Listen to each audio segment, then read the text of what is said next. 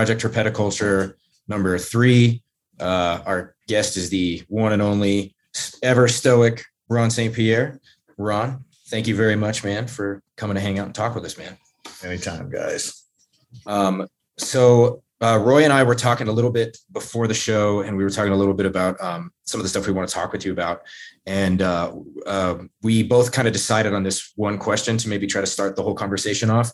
Um, Roy, would you mind? Yeah, sure.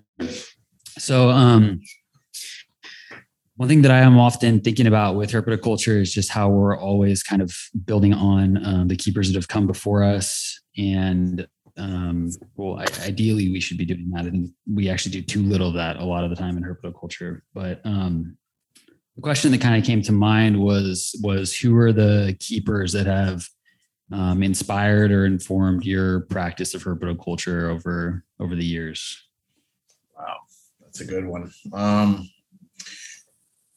I mean, you know, I'm I'm sorry, I'm 53, so I grew up in the 70s and 80s, and you know, going to the library and reading like the Raymond Ditmars books and uh, you know reptiles of the world stuff like that. So I consumed every bit of literature that I could on the on the subject from about the time I was about 10 years old. A lot of TFH books and and stuff like that.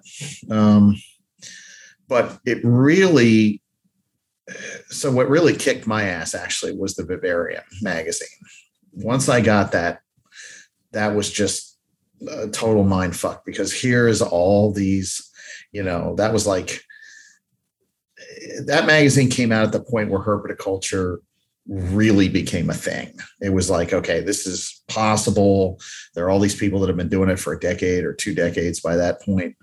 Um, and it was it was still very much in its infancy, but it had its players, people like you know Pete Call and Brian Bob Clark and all those guys.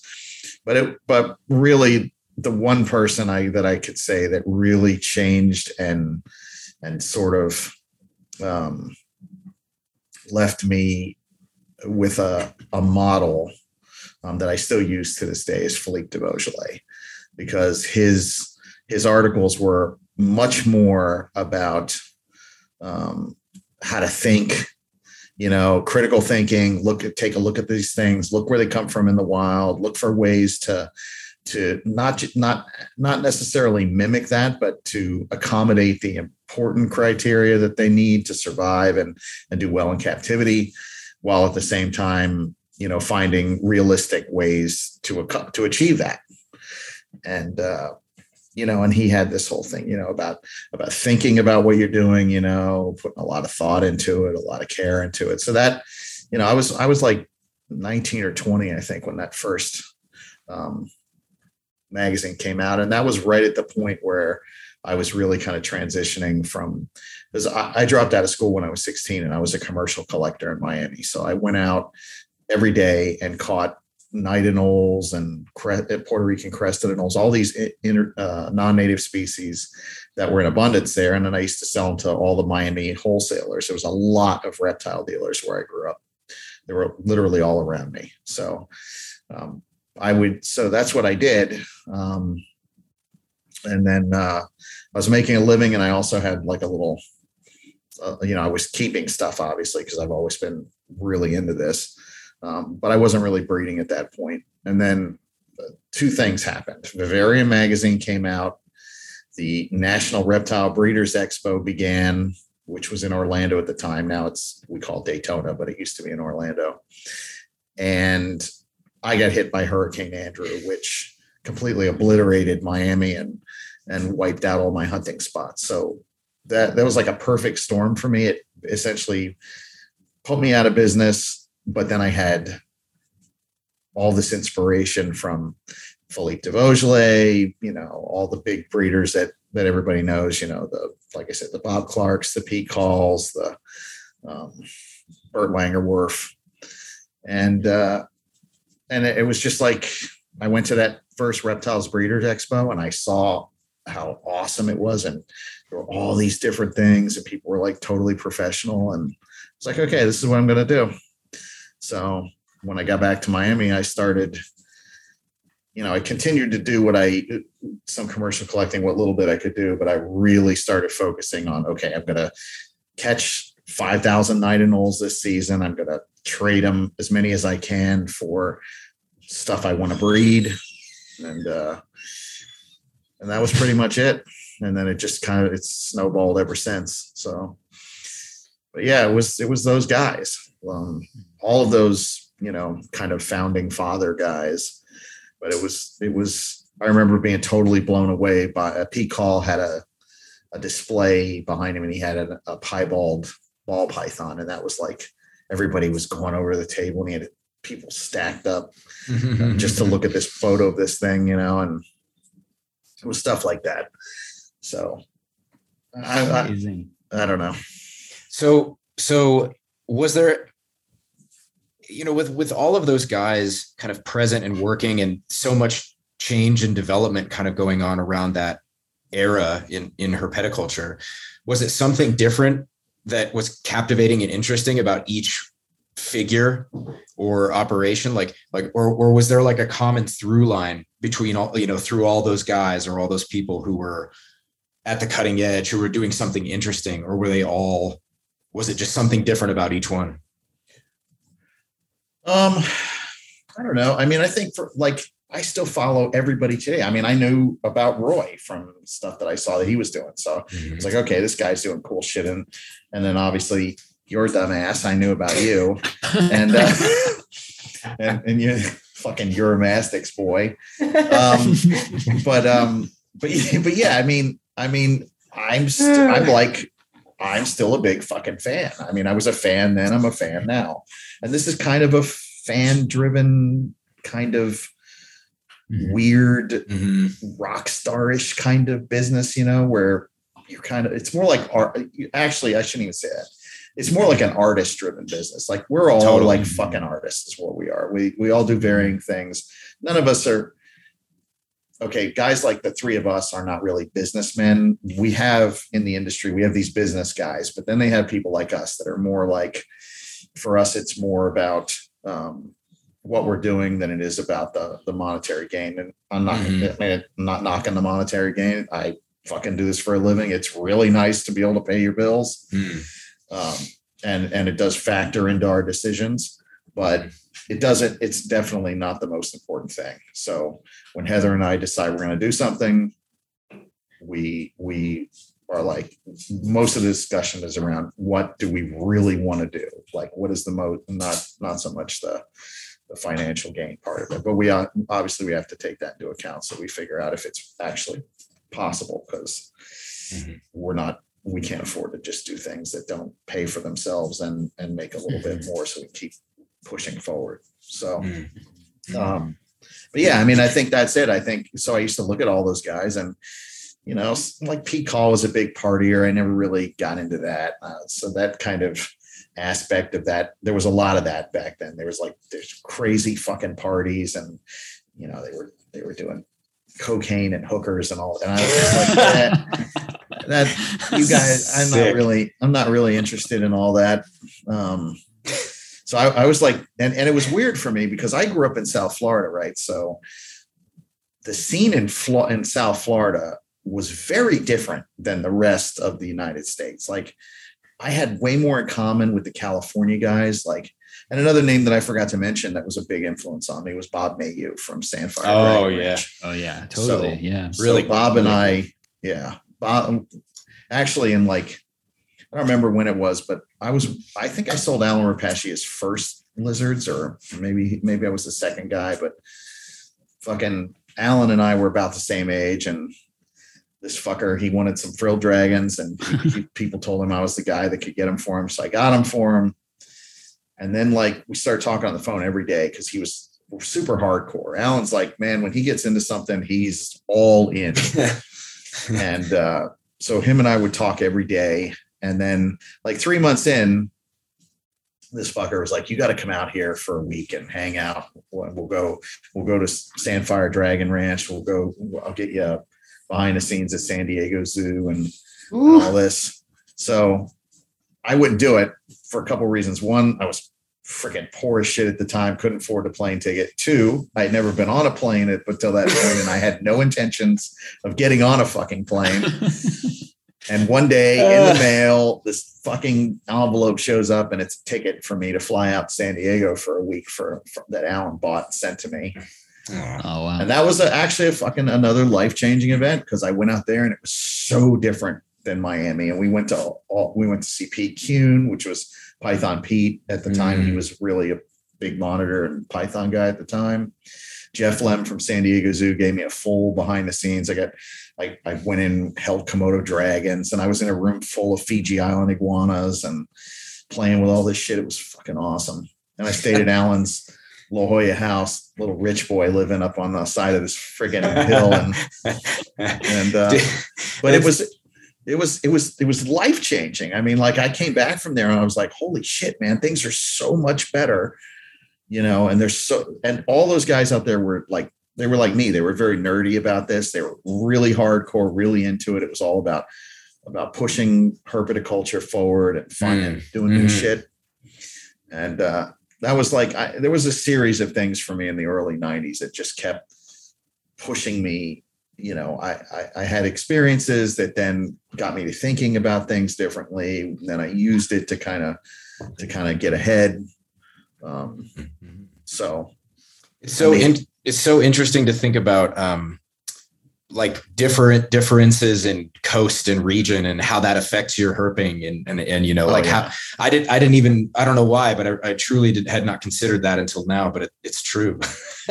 oh yeah, no, where where I was from, Miami was drug dealers who Mhm. used reptiles to hide their their cocaine, and so a lot of the drug, a lot of the initial reptile import trade was they all those guys were drug dealers or Mhm. or Mhm. involved in it in some way. That's why there was so many, uh, so much shit that went down. And Yeah. and then there, you know, there's the guys like Crutchfield who are, are very into it, but but he's kind of got his own kind of thing. And he was on the West Coast. So I didn't really interact with him much back in that time. Hmm. But he, he was obviously very serious and he did, he's like, he is really into this stuff. But most of the rest of those guys in imported, they they're kind of like um it's it's just they're not really into the whole breeding and and and all that kind of thing. So I really didn't have a lot of people to talk to locally. So I fucking had huge phone bills because all I was on the phone with California all the all the time. Oh, that's funny. And, uh, yeah, working So working stuff out and trying to figure out how to make this shit work. And it was uh it was interesting. it it's definitely weird to think about um those moments in any pursuit that just completely revolutionize the way you're thinking about the Yeah. whatever whatever it is so like Mhm. in in jujitsu um i've had this more you know multiple times whether it was like first starting and you're a white belt and you just go in and some little tiny person just like chokes the shit out of you or whatever and it, or or that moment when you're getting really really good and you're starting to like win competitions and see progress and then Yeah. you go roll with some world champion and you feel like you've never even done it before Yeah. you know you're just done and um sometimes they're they're like totally bland moments like something that would have seemed otherwise completely mundane can change everything that you're thinking. And um so uh, a little side tangent is I had an experience like that when I was working at Reptilian Haven, which was like a uh, the first reptile shop here in Colorado, and um, I it's closed now, but I used to go there all the time as a kid, and I worked there in my teen years, and um, uh, at the time I was working, and my friend Nick Dokai, who was of Innovative Ectotherms, he showed up because he had worked there as well, and he showed up to show everybody some of the lizards he just caught on a herping trip. And he brought in this styrofoam cooler and all i'd cared about up until that moment was bearded dragons. That's all like you know what i mean? Just for whatever reason. I don't know i was just obsessed with him right? And um, he comes in cracks open this cooler and has you know collared lizards and horn like three species of collared lizards horned lizards zebra tail lizards leopard lizards desert iguanas chuckwallas, and i was like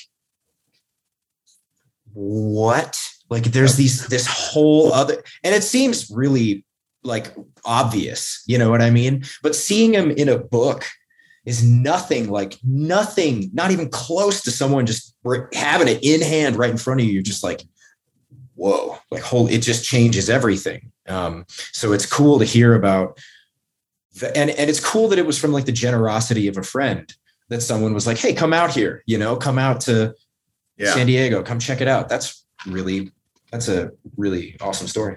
Amazing. Yeah, and then a few months in that that- it was only a few months after he got started. He he had already amassed an amazing freaking collection. I mean, when I went to that place, I was expecting, you know, like a small room. And Alan, by the time I got there, he had all these little monitors. He had tons of frill dragons. He had, he had all. He was just killing it.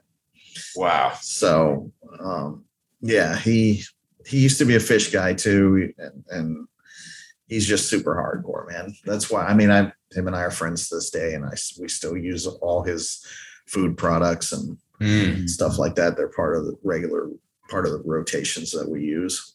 Um, but yeah, it was it was uh that was a life changer, man. Especially uh, Sandfire Dragon Ranch. I was like, oh, all right, this this is awesome because it was all outdoor stuff and Yeah.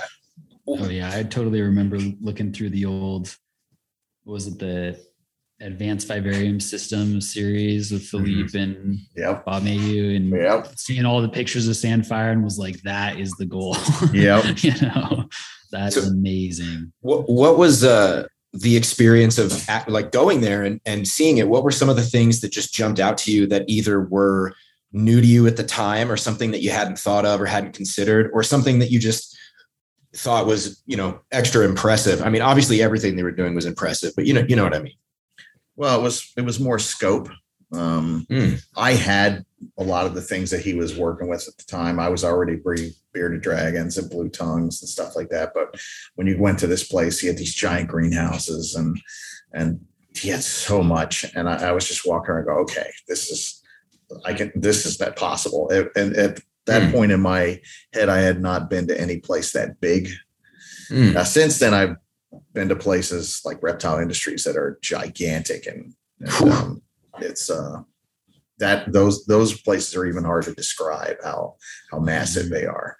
But um, Bob's place was pretty big at the time, anyway, and you know he probably had I want to say eight eight to ten greenhouses maybe, and some of them were set up for frogs. And even though we were in the desert outside of San Diego, when you walked into that frog greenhouse, it was like being home in Florida. and he had all the same plants, and and there was fucking frogs all over the place, and he was just killing it. It was just, and it was a lot of it was the morph thing, like watching him work on those different. You know the like the line bred stuff that he was doing with the sand fire dragon and Mhm. stuff like that. Looking at that, I was like, okay, there's this is way cooler than than what I really had thought up to that point. Um, Hmm. So it was one of the things that drove. Behind, it was one of the driving forces behind my work with boa constrictors at the time, which was headed in the blood boas and the motley boas and stuff like that. Because seeing that really got me to think, okay, well, I'm in these reptile import places every fucking day almost. I, they, Mm. I, they were there were like five of them within 20 minutes of my house, and I would go out all day catching holes and then load up one of them at the end of the day. So I, I was constantly in a rotation around Miami.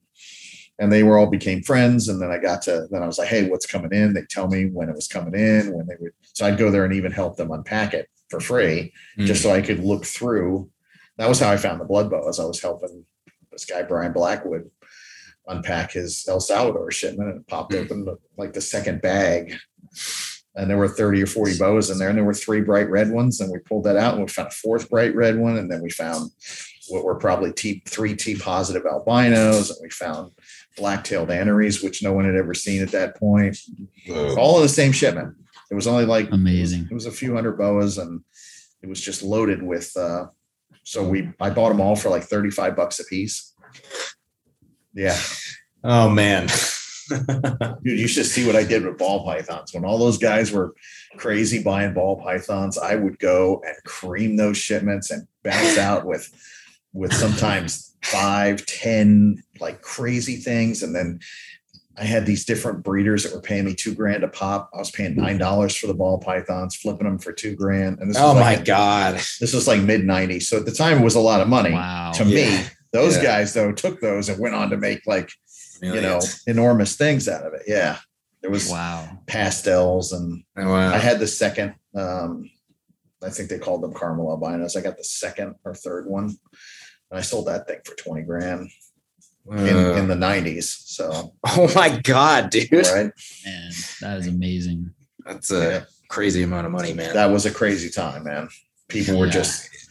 I mean, I, you would go there to, to strictly sometimes during a ball python shipment. There, Kevin McCurley would be there going through Mhm. stuff from nerd and you know i you would see like it was like a who's who of of pretty much a lot of people that are still in it today that used to fly down to miami to go through the shipments what about so that that time um what trying to figure out exactly how to like what the best way to phrase this question so it makes the most sense. But um you know when i think about evan. Sorry. That's okay. Um i mean i i feel like so i'm i'm only 35 i've only been in the game for a little while. And i feel like just from when i was a little kid getting into reptiles till now it's just a totally different world. And and i wasn't even i wasn't even at all deeply involved. I was just a little kid just you know like oh i see cool shit. I don't know. And you know so i had no idea until later the kind of stuff that was going on broadly in herpetoculture. And so um, i guess this is a long-winded way of asking what what are some of the biggest differences between the you know the, whatever you might consider the early days for you and the times that you thought you know were maybe the most interesting or most wild compared to now? And is there something about that time frame that you miss or like wish was still that way today or you know? Actually no. And um okay. well because i i just i do my i really it doesn't pay to think too much about the past. The past is fucking dead. You're never going back. Hmm. so it re- so i kind of look at things that way. I'm i try to anyway you know i mean i get caught up in rose colored glasses too. But for the most part when i do catch myself then i'm like okay yeah it this was good but there was all this other bad shit Mhm. going on at the same time and things have gotten much better. In general the trade is much better than it ever was even though everybody you know you see the shit on facebook and everybody thinks oh it's so it's you know even i Mhm. sometimes when i have to sift through some of the challenging messages that you get every once in a while um i think oh my god these fuckers but, but for the, but, but Yeah. I mean, honestly, if you honestly think about it, it's far superior. The advent of of, of social media and the ease Mhm. of which information travels now and it's shared back and forth. The only real negative thing I see that's come out of social media is the whole group think kind of thing, where these they have a group and then they Mm. kind of become their own little little stagnant pool of misinformation and stupidity and you know you get these self-appointed leaders that don't know shit about anything that have almost no experience and then and they they affect large masses of people with with nonsense Mhm. so that's the only thing the only downside that i could see that otherwise social media has largely been a pretty pretty positive um, thing for the herp herp trade i mean we- and that's something we didn't have um, you also have a lot more like serious people that are involved now. You also have a lot of noobs, but some of those noobs will become serious people. So Mhm. it's like, um, you know, we didn't have it. It used to be the domain. I mean, honestly, the the reptile domain was like split in two things. It was rednecks that wanted giant snakes around their neck and and crocodiles in their pickup truck, and and uh, Guilty as charged. and nerd You know, yeah no, you're definitely a nerd, Roy. I've seen your setups. You're, you're, um, and I mean, I had a mullet, so I, but uh, but yeah, I mean that that's what it was. It was it, it was kind of rednecks, drug dealers, and and um, and and nerds. You know, guys that were serious. So Mhm. now it's much it's totally different in the in the because the the the different the amount of people that have come in from all over the spectrum you know we have you know you've got everything from soccer moms that are all into bearded dragons to you know these i mean there's rock stars in this and, and actors and, and Yeah. businessmen and, and just everybody now reptiles have really penetrated the uh, you know the American and actually the world uh, you know psyche. We're we're everywhere now. We're in ads, you know, TV ads and shit like that. Like there's all it's it's everywhere. So it used to be this when I first started, it was like this weirdo little thing. And I remember hearing quite a bit, you need to get a real job, you need to find some a serious way to make a living, you know, you need to go to you need to get your ass, go get your GED. At that point, because I had already dropped out, they were like, you need to go get a GED and then go get a technical trade. And I'm like, I can't, I can't do anything technical. Like I can't even fucking like whatever. I can't do any of that shit. So I was like, nah, that's not going to work. the, the uh, that's hilarious because I feel like I got some of that same shit growing up, and I can't imagine how much more you must have gotten it. That you know, uh, you know, several more, a couple uh, decades, decades before, decades. it was it was a minute Only ago. like two decades, man. Well, I mean, I yeah. like my my old man thought I was fucking insane. He was like, I don't know why you even want to do this. They seem like it. this seems like a real dead end, you know, this yeah. this this whole thing. And um, you know, you tell people it's like they're, you know, they come over to your house and they're like, what, you, what is this? And you're like, oh, I have lizards. And they're like, you have what? You know, like they, it's, it was such a, I got picked on it on about it several times, like many, many times throughout the years. I was bullied for being into reptiles. Like, li- like quite literally, I had uh, a bully in high school who called me lizard fucker. Like that was that was his thing. Was like his this is a big dig at you, and I'm like, I just like lizards, dude. What's your problem? But and anyway, if I had to go through that, I can't imagine what it was like in a few years before. Like it, it, that's got to be a huge change. Oh, it was exactly like that for me. I, I, had the same thing. I had bullies. I, matter of fact, in like elementary school, because I was this weird kid that would just sit in the corner during recess and read reptile books while the rest yeah. of them were off talking. I'm like, I have nothing to talk to you about. Get the fuck out of here. I, I got stuff to do. So hmm. I'd be, I'd be sitting there reading these reptile books, right? And one of these little assholes. I don't remember. He made up this Ron St. Pierre song. He loves lizards, and the, and he would get the whole class to sing this thing. They'd all clap their hands, and it was fucking. Oh I mean, at God. the time, at the time, it was embarrassing. But you know what? I'm one of those guys that the more you piss me off, the I just use it as fuel. Yeah, yeah. So I'm just yeah, like, yeah. fuck you, motherfuckers, and, yeah. I just kind of did my own shit. So all the, I mean, I'm not gonna lie. The initial when I did my a lot of the stuff that made me very well known back in the 90s, most of that was completely fueled by hate. I was I was I was a freaking raging ball of hate at that time. I fucking hated the world and everybody in it, and I was going to do my shit, and and and that was it. I had this. I was very angry.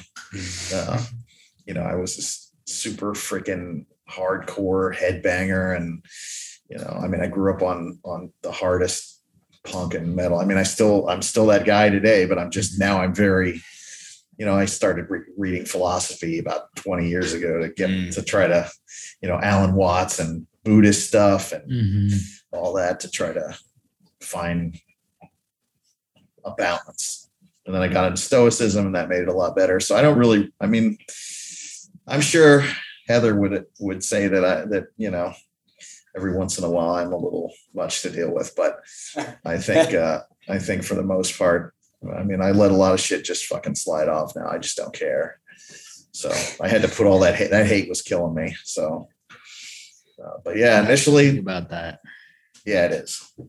And it took it took 10 like I disappeared from the reptile industry for 10 fucking years where I was still doing it, but it was to I was wholesaling 100% doing it totally down low because I was trying to, when I was able to put all that hate aside, that was like in the early 2000s, I didn't know how to live.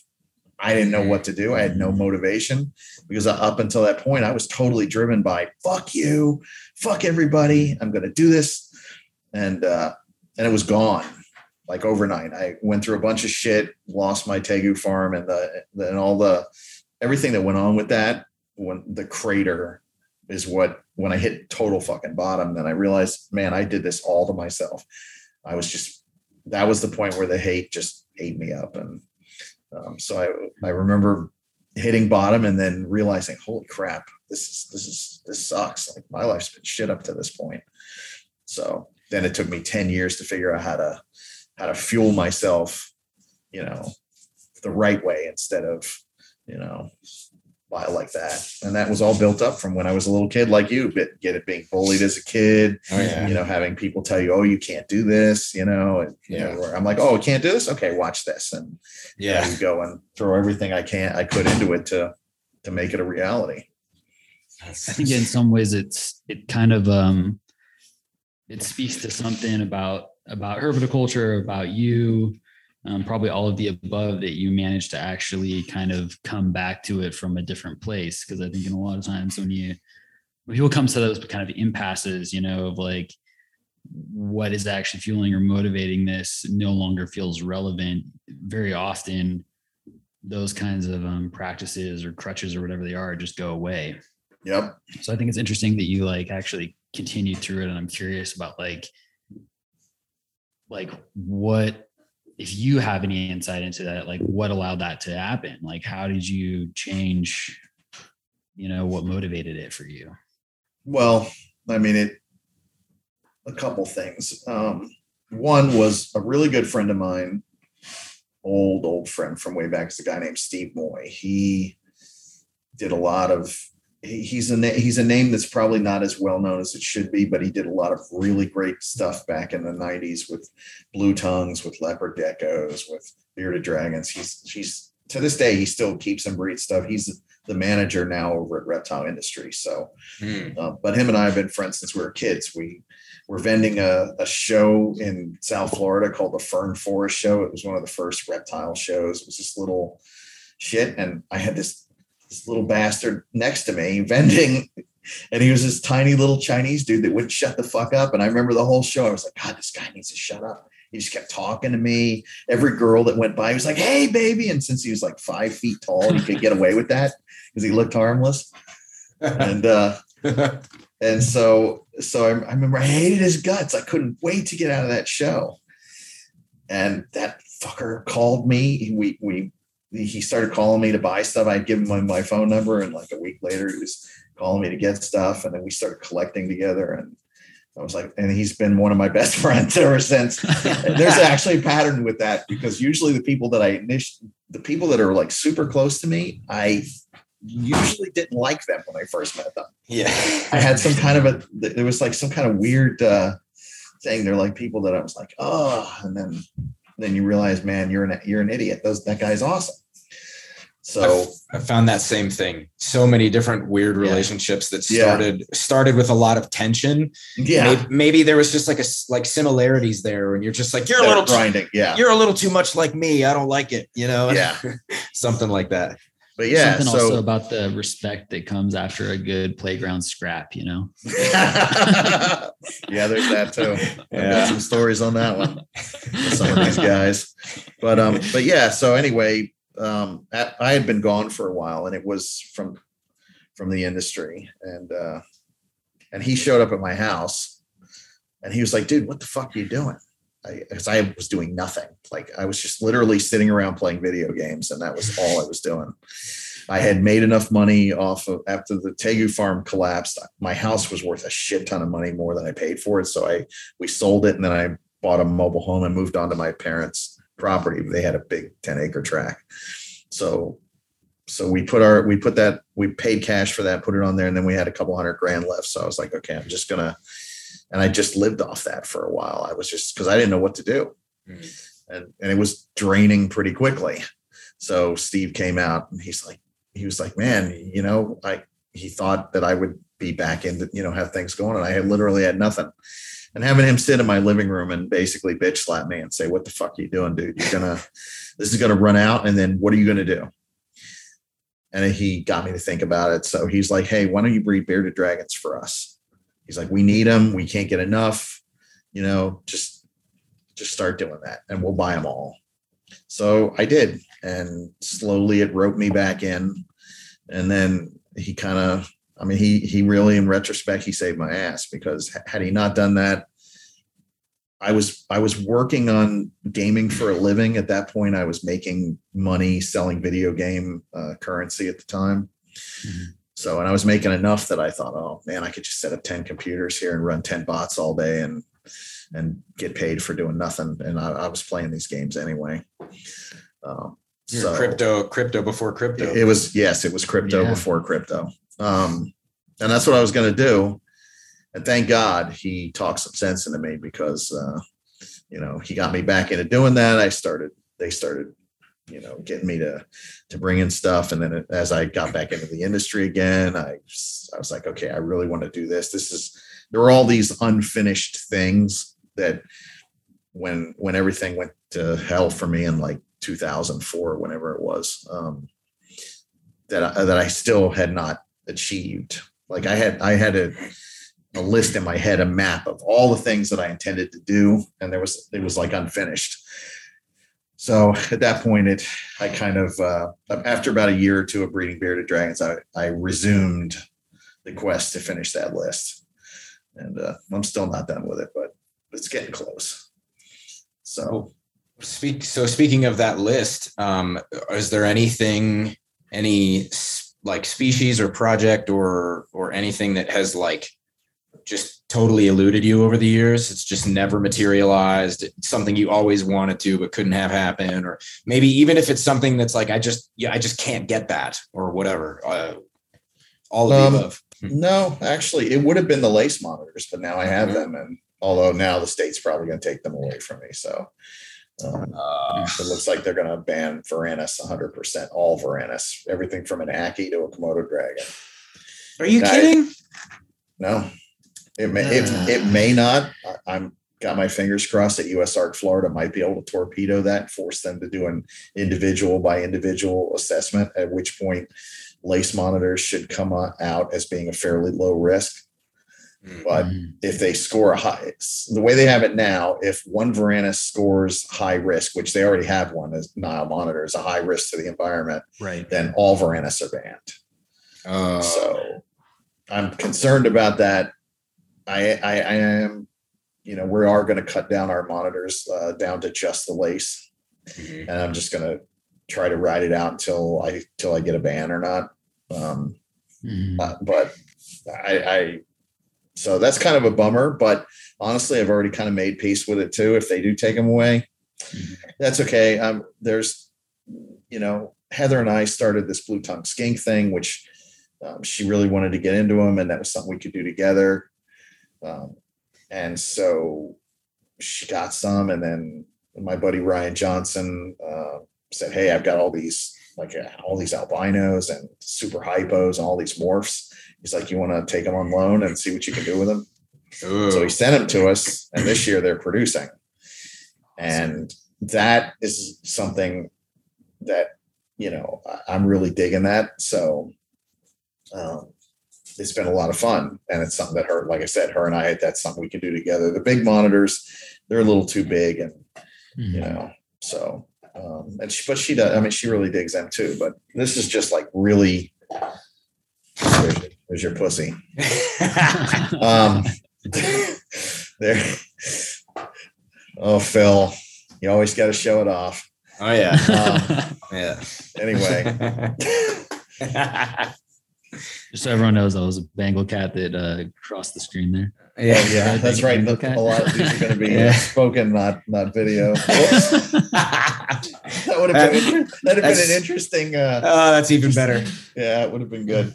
Um, What about uh, what about something that it you know something that you would have always liked to, but it's just not in the Well, cards? well, actually, that we uh, that's the other thing that we're doing is uh, I'm going to start doing blood pythons, which have always Mm. been very something that I that was always kind of my retirement plan.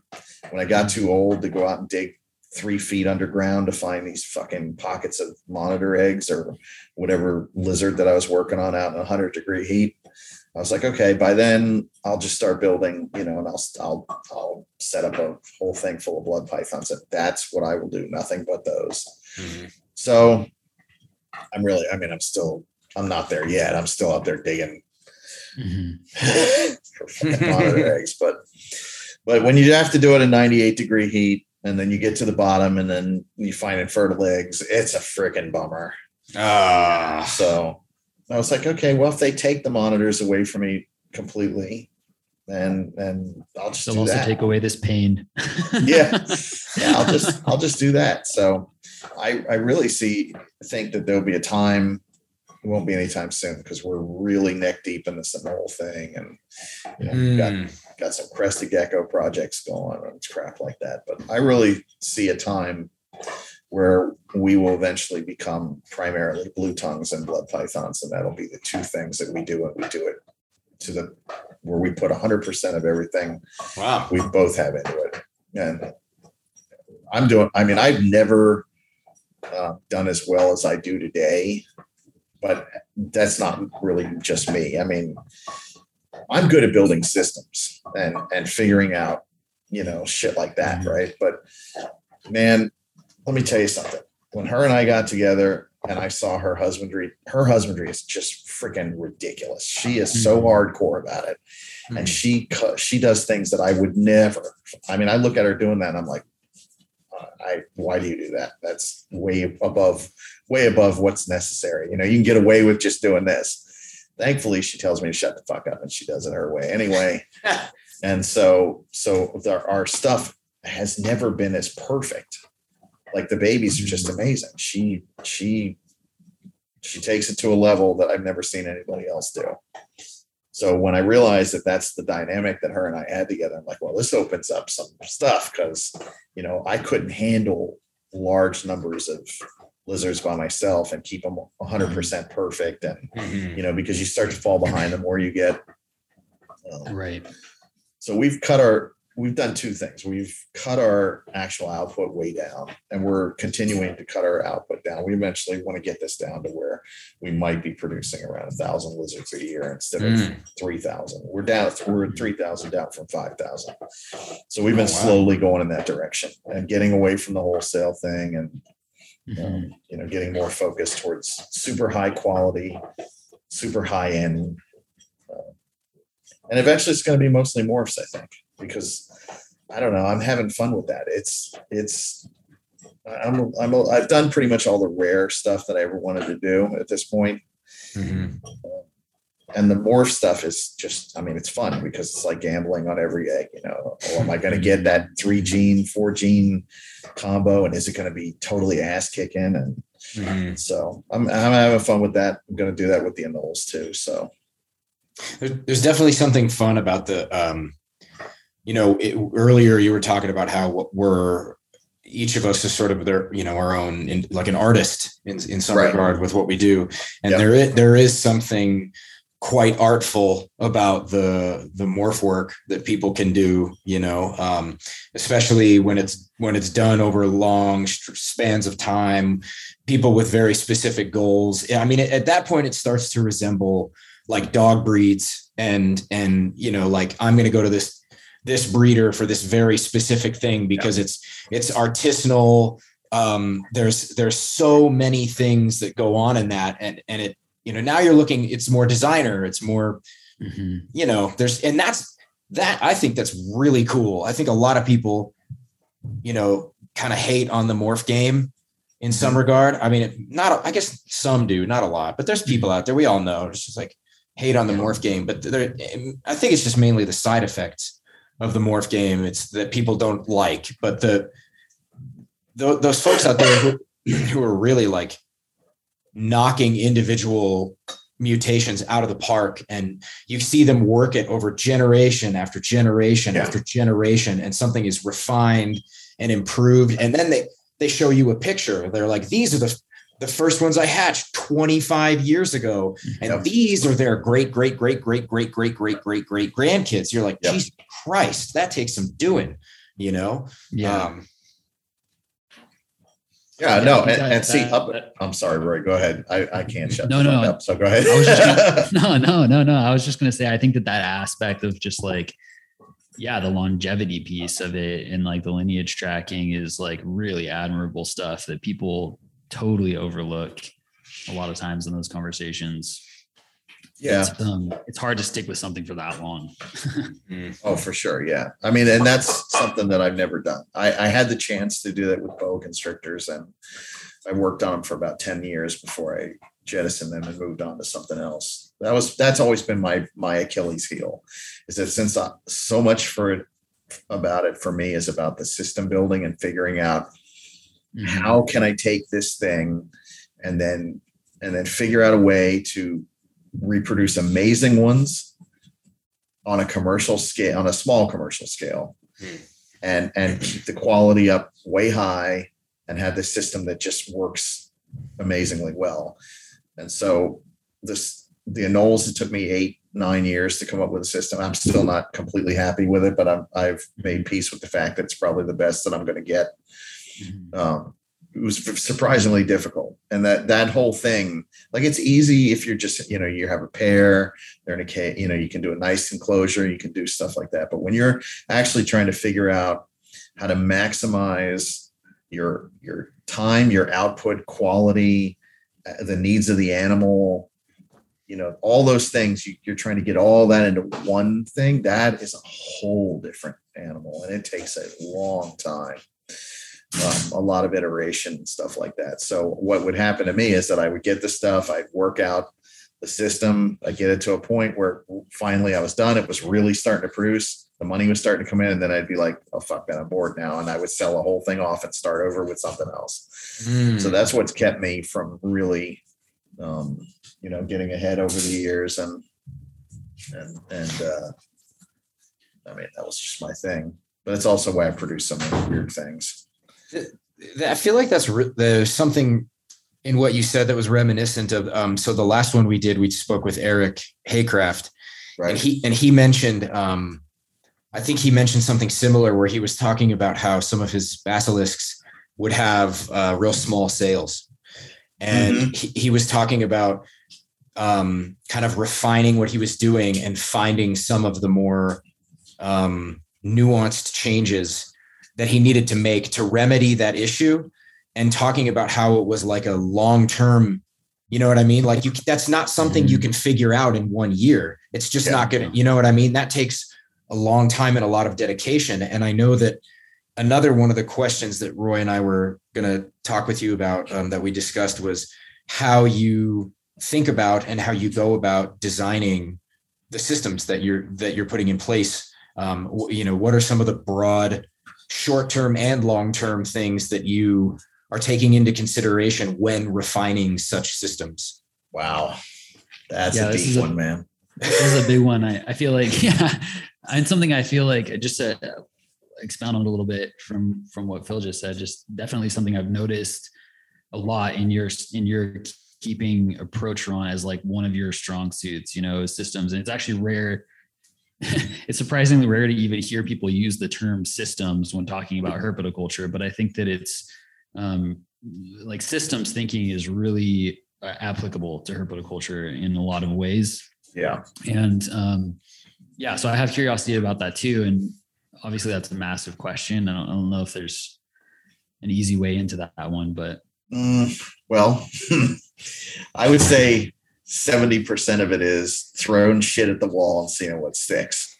I mean, that's that's just that's just how I mean, you know, you look at it and you're like, okay, well, sometimes you don't even know where to start. Like with the Agina Knolls, I had a lot of history with them. I've been I was commercially collecting them uh, from the time that I was about 10 years old, 12 years old.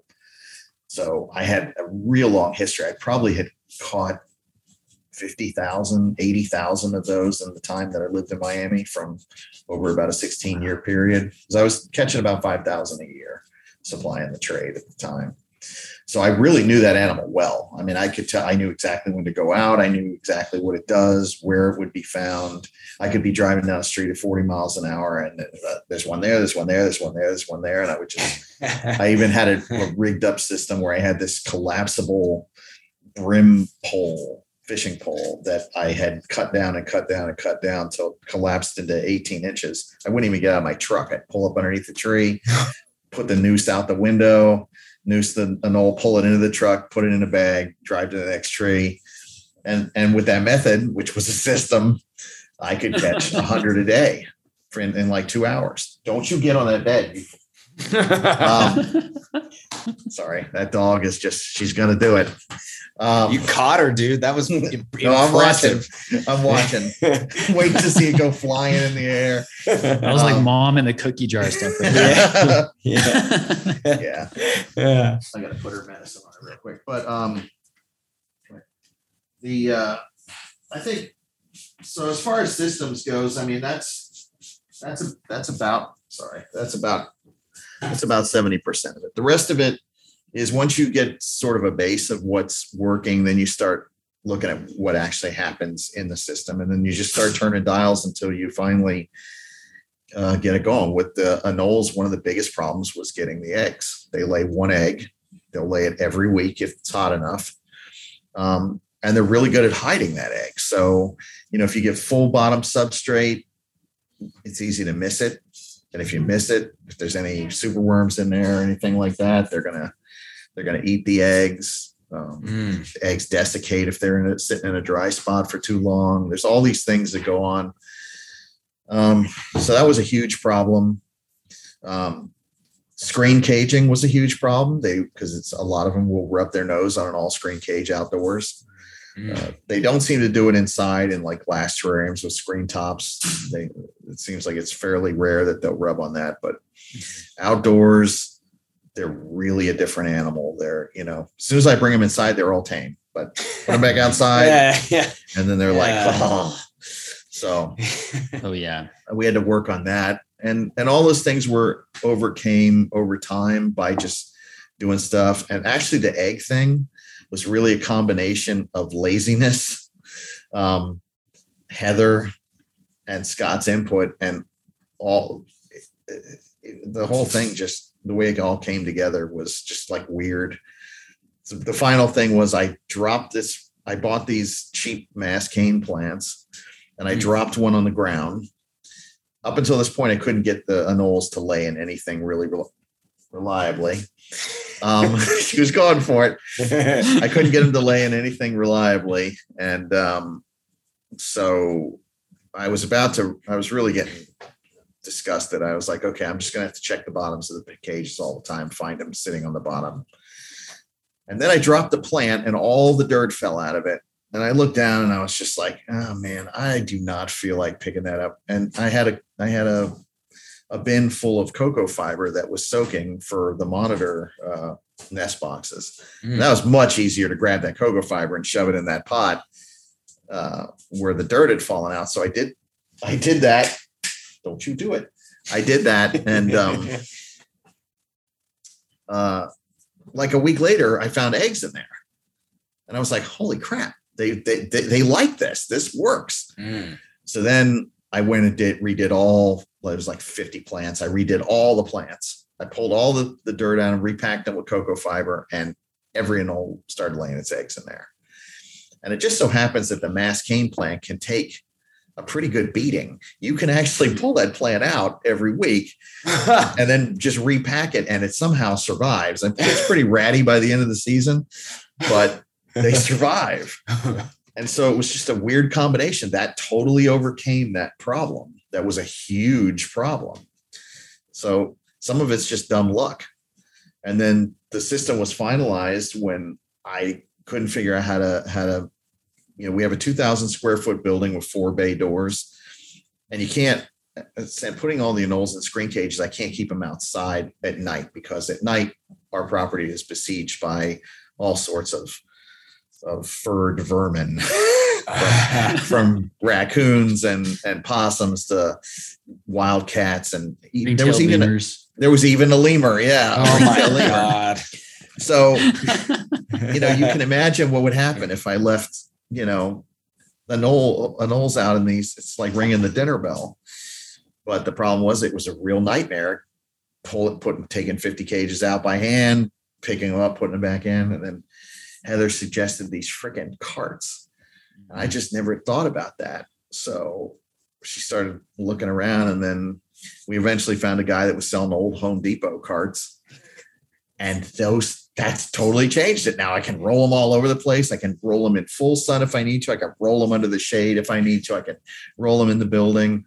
And that is that has just taken the whole anole thing. The ability to move them around easily so the whole system came together with the with that cart so but it took eight years of iteration and three different people input to eventually come up with and, and then some some dumb luck and some laziness thrown in so I, I am infatuated with this idea of getting large carts and rolling my baby Uromastyx out into the sun in the yard in my shop. Yep. So uh, yes. thank thank you for that. Yeah, that is it. Dude, I'm telling you, it's it's the it's a game changer. That's I'm doing it with all kinds of stuff now. We, we no, go ahead. Keep, keep going. No, no, no. I was just gonna say it's I now it's going to be probably a permanent part of what we do.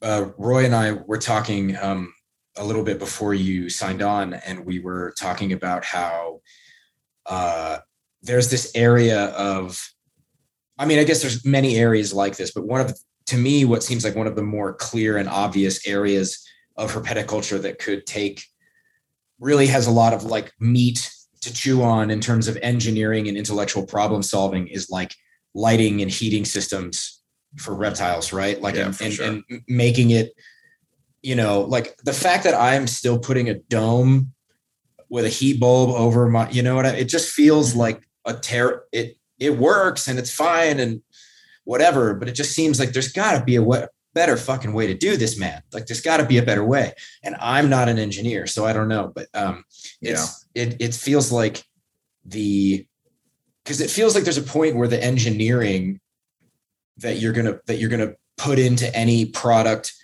yeah it'll be great for people who live in parts of the world where taking your animals outside isn't really in the cards like alaska or whatever but right. like for the for the majority of us there's probably going to be an edge where like engineer your products and make them as good as you can and then there's going to hit a point where it's like just put them out fucking side man right? Like there's got to be some there's going to be a point where there's a line and you're going to cross it right?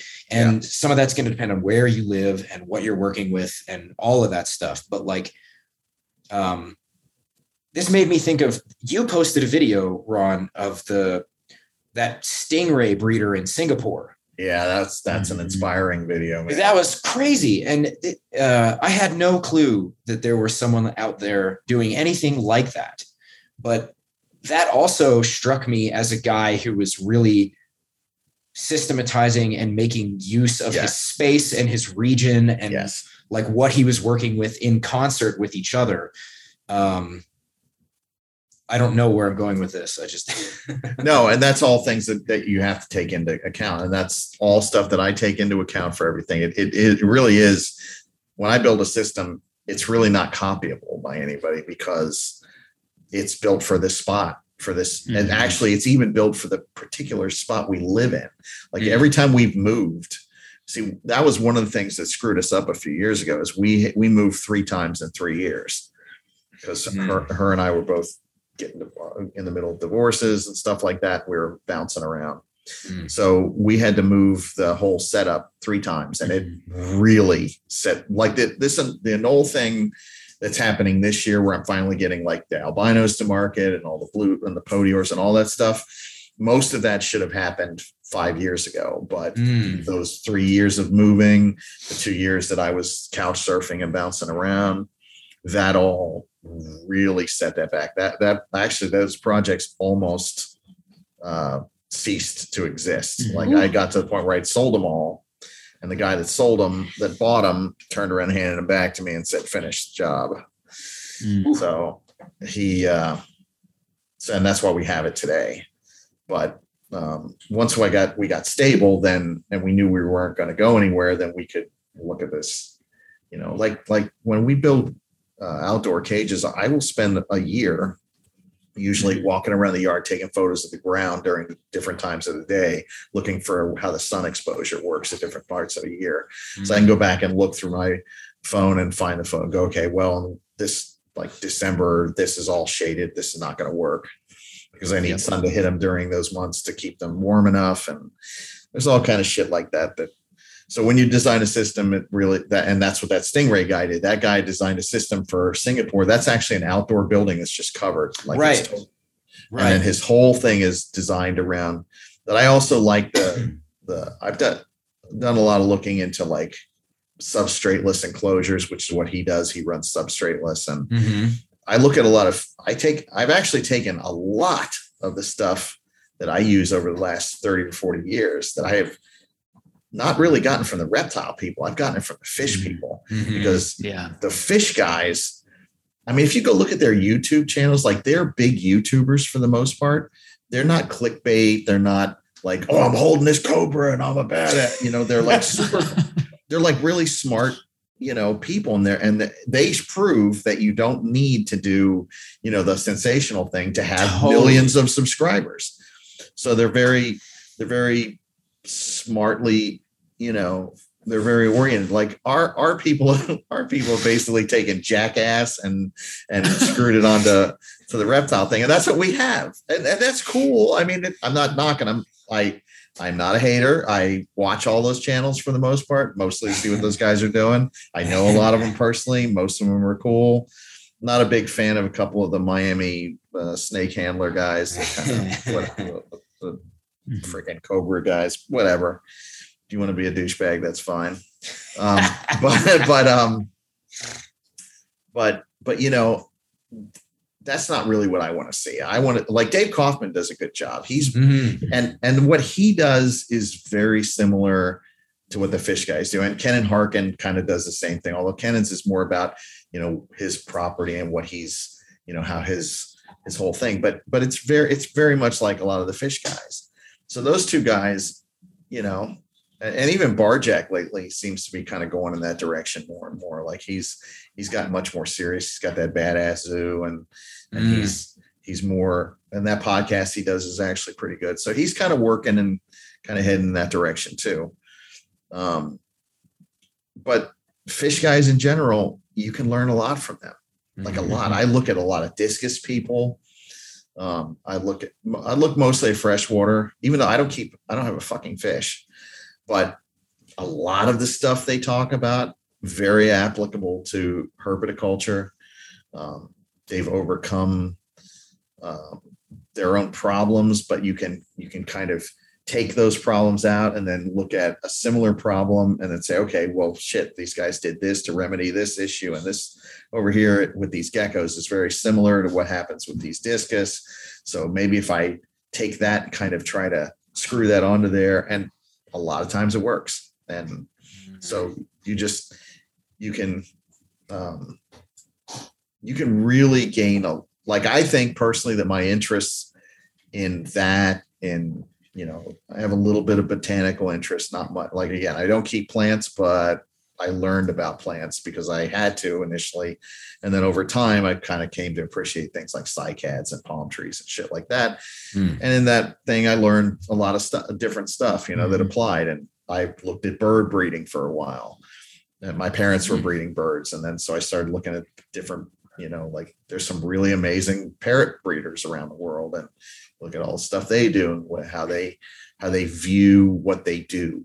You know like some of them are all about amazon parrots and that's all they do and they make all these crazy morphs and colors and combos and stuff like that basically like what we do and they're very hardcore about it and so at this phase i think that's the phase that that heather and i are kind of going in where we're now kind of looking at it like okay we're going to do less species we're probably going to get it down to just a couple but we're going to try to be the absolute best we can be with those couple things and this is going to be long term no more uh, you know i did this project i got it to market and now it's time to move on to something else mm. so that's uh, so you um you, ron you, you're so you've you've got you and, and heather both have such a, a breadth of experience and you and you guys have had kept so much stuff. Um what do you think it is that makes you guys uh or you know what, what is it uh, do you think that makes you guys so generalist oriented? Like or maybe not just you guys specifically i'd like to know that too but also um, other people. What are some of the differences you've noticed if you haven't noticed any differences between the specialists and the the generalists because they exist in every kind of niche yeah. in, niche industry right i mean I can think of the same dichotomy in jujitsu, in right. class, classical drawing and painting, um, mm-hmm. rock climbing. You've got generalists and specialists in herpetoculture. I mean, I feel like I'm kind of a specialist. You know, like I'm I'm just just desert shit. You know, I almost never, except for rare occasions, venture out into the more moist stuff. But like, but you know, I'm like fascinated by all those guys and um, we're probably going to have Nick Stacy on at some point too. And hopefully, as long as he, you know, he said he would, he he would be interested in coming on, and he uh, is another guy who we, uh, who I like to watch, uh, and because he's doing incredible stuff. Anyway, I'm getting off topic, but specialist, generalist, um, you know, what are some of the differences that you see in in, in herpers in particular, uh, if you see any at all? Oh yeah, I mean, there's. I mean, I'm a generalist that wants to be a specialist now. Okay. I'm tired of it. I've been a generalist for a very long time. But what I what, what I really appreciate is like you said earlier, like the stingray guy. Mhm. That's what I want, but I want a reptile version of that. Like that guy had does two things really. He does the the stingrays and he does the arowanas. And that's what he does, and they're freaking badass. And he does, produces amazing things, and he's known for that. And that's what he does. I could spend the re- the rest of whatever I have left, um, you know, doing that. And and that's what I'm looking at now. And that's kind of where. And but Heather's a specialist. Like she she's so hardcore in those dragons. I mean, Mhm. she produces some of the best dragons in the country. And I'm not saying that I'm not shilling. obvi- I mean, obviously she's my girlfriend and we, you know, and all that. But I mean, she that was one of the things I noticed about her, and that's how we met, is that she had some of the best dragons. I've always bred dragons since like 88, never anywhere near the stuff that that she did with them. And when I saw mm. them, because not only was she doing all the mutations and combos of them, but she has all these extra criteria screwed on top. Like they have to have they have to be very vigorous. They have she won't use anything that doesn't have a very you know like large heads, and they have to be Mhm. really strong, and the babies have to be big, and the babies have to grow at a certain rate. Like I never put that kind of thought into what I was doing. Mine was always build the system, breed this rare stuff, get it out to other people, and then move on to the next thing. Mhm. So she's been doing that for like I think she's on 16 years of specialist and devotion to bearded dragons.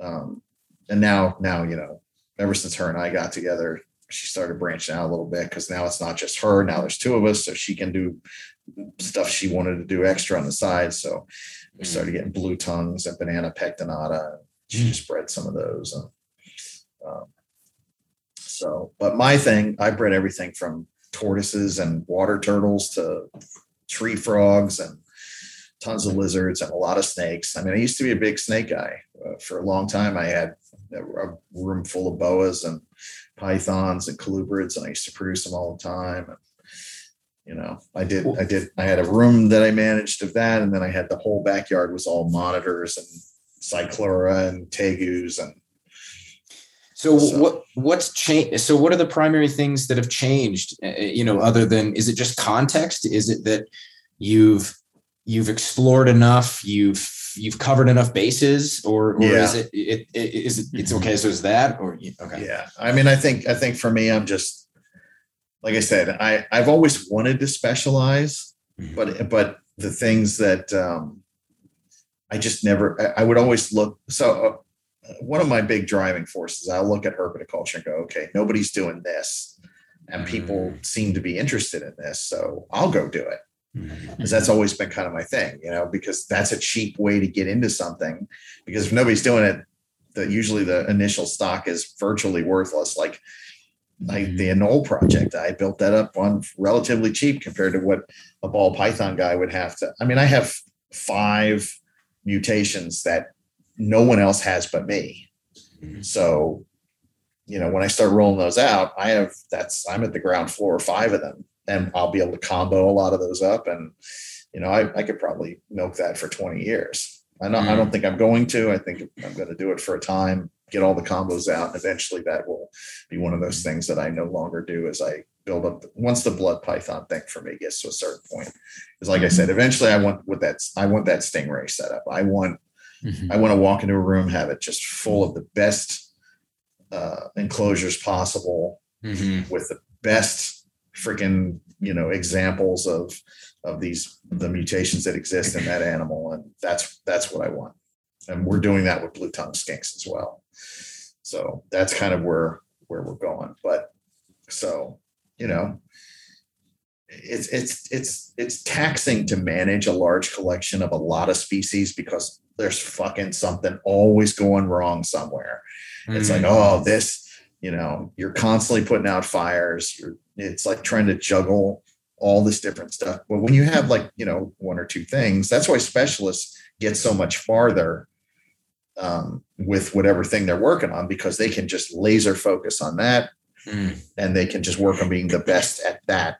But when you're trying to juggle 20 species or whatever the hell we had recently, I don't remember. It was so many. I, I we even sent you some stuff because I was like, I told Ryan, I was like, I get these defensor out of here because I was I would forget they would be over there. Just you know, mm-hmm. they did they weren't producing because I just couldn't. Mm-hmm. They were healthy, but I just couldn't stay on top of them to get them to push them to what I needed to do. Mm-hmm. So about a year ago, I started to really get a lot of that stuff out, and so I mean, I I, I really appreciate both things. Like I have friends that are generalists; they do awesome stuff. Mm-hmm. Those guys, mostly the guys that do well with that, are rare reptile guys. They have five of this and ten of that, and they and they produce them. They're one of the only people that produce them, and they get them out there, and you know everybody they're they're filling a niche that's mm-hmm. necessary and needed. Um, and I've done some of that. I've also always maintained a couple of usually bearded dragons, sometimes crested gecko, but those those kind of pillar species that pay the bills that you guarantee are going to produce and the babies are going to sell and you're going to be able to eat. you know, yeah. so um, we always have some of that, but uh, you know, I just kind of when I was watching that stingray video, I was looking at that going, you know. Every time I write down a bucket list of things that I haven't done yet that I wanted to do, there's always a few things that are on that list. And it's always been lace monitors, blood python, Sanzinia.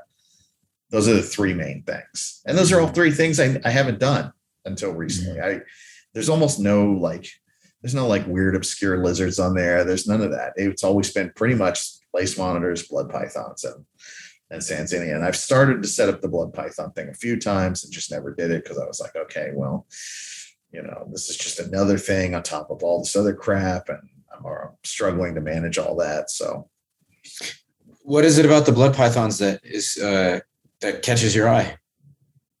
I mean, I like things that are short, fat, and slow. I mean, that's really that's really what it comes down to. Um, I just I I liked. I mean, I like blood pythons ever since I first saw the first ones um, when I was a kid. Always really kind of, you know, it just it just stuck. It's like here's this. It's it's a giant snake, but it's not a giant snake because it only gets five feet, but it gets as mm-hmm. fucking big around as your calf, you know. so and they're and they're they're impressive to look at. The color variety in those things is outrageous. The morphs are beautiful. I mean, mm. the morphs on those things are crazy. And now that they're making combos and stuff like that, they're just getting even crazier looking it's a big egg. They lay a decent amount of eggs, you know, they have mm-hmm. 10 to 30 or whatever it is, 10 to 20. Um, so everything about that animal is just, you know, and and they don't need large enclosures. So you don't, you know, it's it's not like trying to shove a retic in a six foot, you know. Mm-hmm. And they have they have really killer racks now that are perfect for that snake. You know, you can get those bigger six foot racks, you can get the four foot racks, but um, those steel rack companies, you know, like Freedom Breeder and ARS, they make mm-hmm. amazing racks for them. So I was looking at that going, you know, that's that's kind of my version of the Stingray guy. And and blue tongues are very similar. Short, fat, slow, relatively speaking, fun to breed, lots of different. I mean, we've got out, we've got all these crazy morphs. And once we start comboing those up, I think I mean, well, I've seen what Joe Ball's already done. So there's already you can look at that and go, okay, that's some radical stuff. And those things are awesome. Mm-hmm. And blue tongues are just amazing. I mean, I can't, it, it's, it's a weird thing to me that the bearded dragon has that, like that is the major pet lizard when really the blue tongue is the one that yeah. should have been it. Because it's the same size, it has basically the same temperament. It's a hell of a lot easier to take care of. It's mm-hmm. cheaper to feed. You don't have all the like right now, all of our insects, about half of them come in dead every shipment because it's so fucking hot. No matter what they do, they can't get them mm-hmm. alive. So mm. we're bleeding um, mm. money and and and and not having enough feeders of the. But with the blue tongues, you know, there's Repashy. You know, they'll eat cat food if you're in a pinch. They eat hornworms. There's just a lot of things about them. They eat fruit.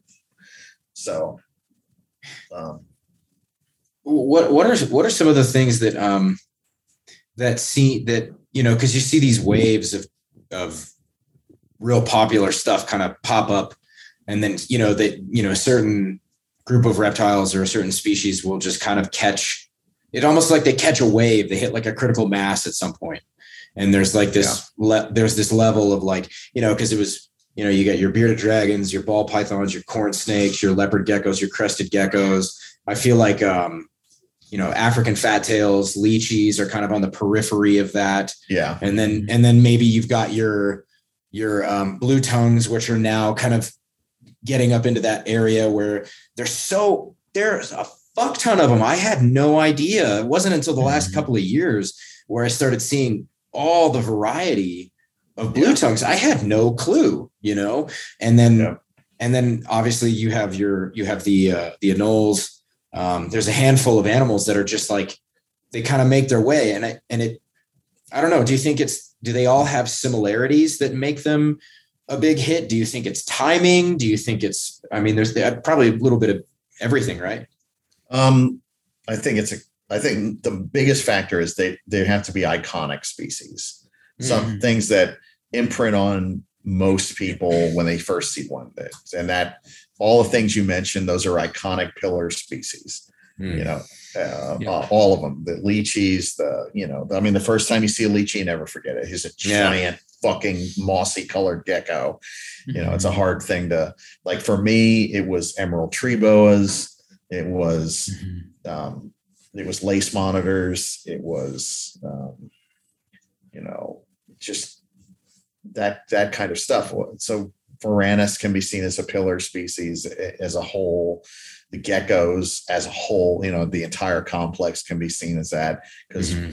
there's a whole bunch of different species that could fall into that. So it's that. It's most of the the stuff that really takes off in the trade is absolutely morph driven because mm. once you get to that point where you can now create different variants of you know whatever it is you're working on, then people really start to take notice mm-hmm. and they start because now they're looking at okay, well, I can make for you know, I can make some normal ones, I can make albino ones, I can make, and then once there's a couple of morphs, and you can see this going on with the crested geckos now, um, that market's just insane. And there's yeah. only like there's only like mm-hmm. three, three or four. Um, actually, there's I think there's only two definite, uh, no, three now, three definite genetic mutations morphs. There's a whole lot of like line bred stuff and mm. and there's a bunch of things that are probably morphs that that I just don't think have been tested. You know, people haven't really mm. they, they've made assumptions on how they're carried and and some of the things that I've seen um, people say about them leads me to believe that there may be like a recessive component or maybe they're incomplete dominant mm. and they just haven't been figured out yet.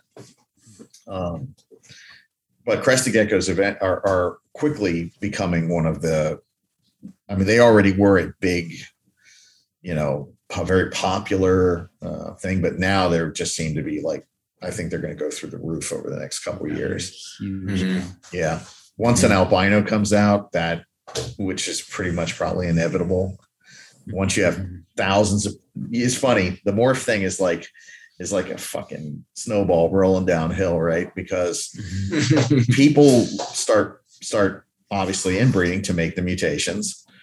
And you really can't find mutations unless you intentionally inbreed. So if you're not breeding two, you know, hets together, um, you're not going to find it. Well, you can have hidden hets and not ever know it.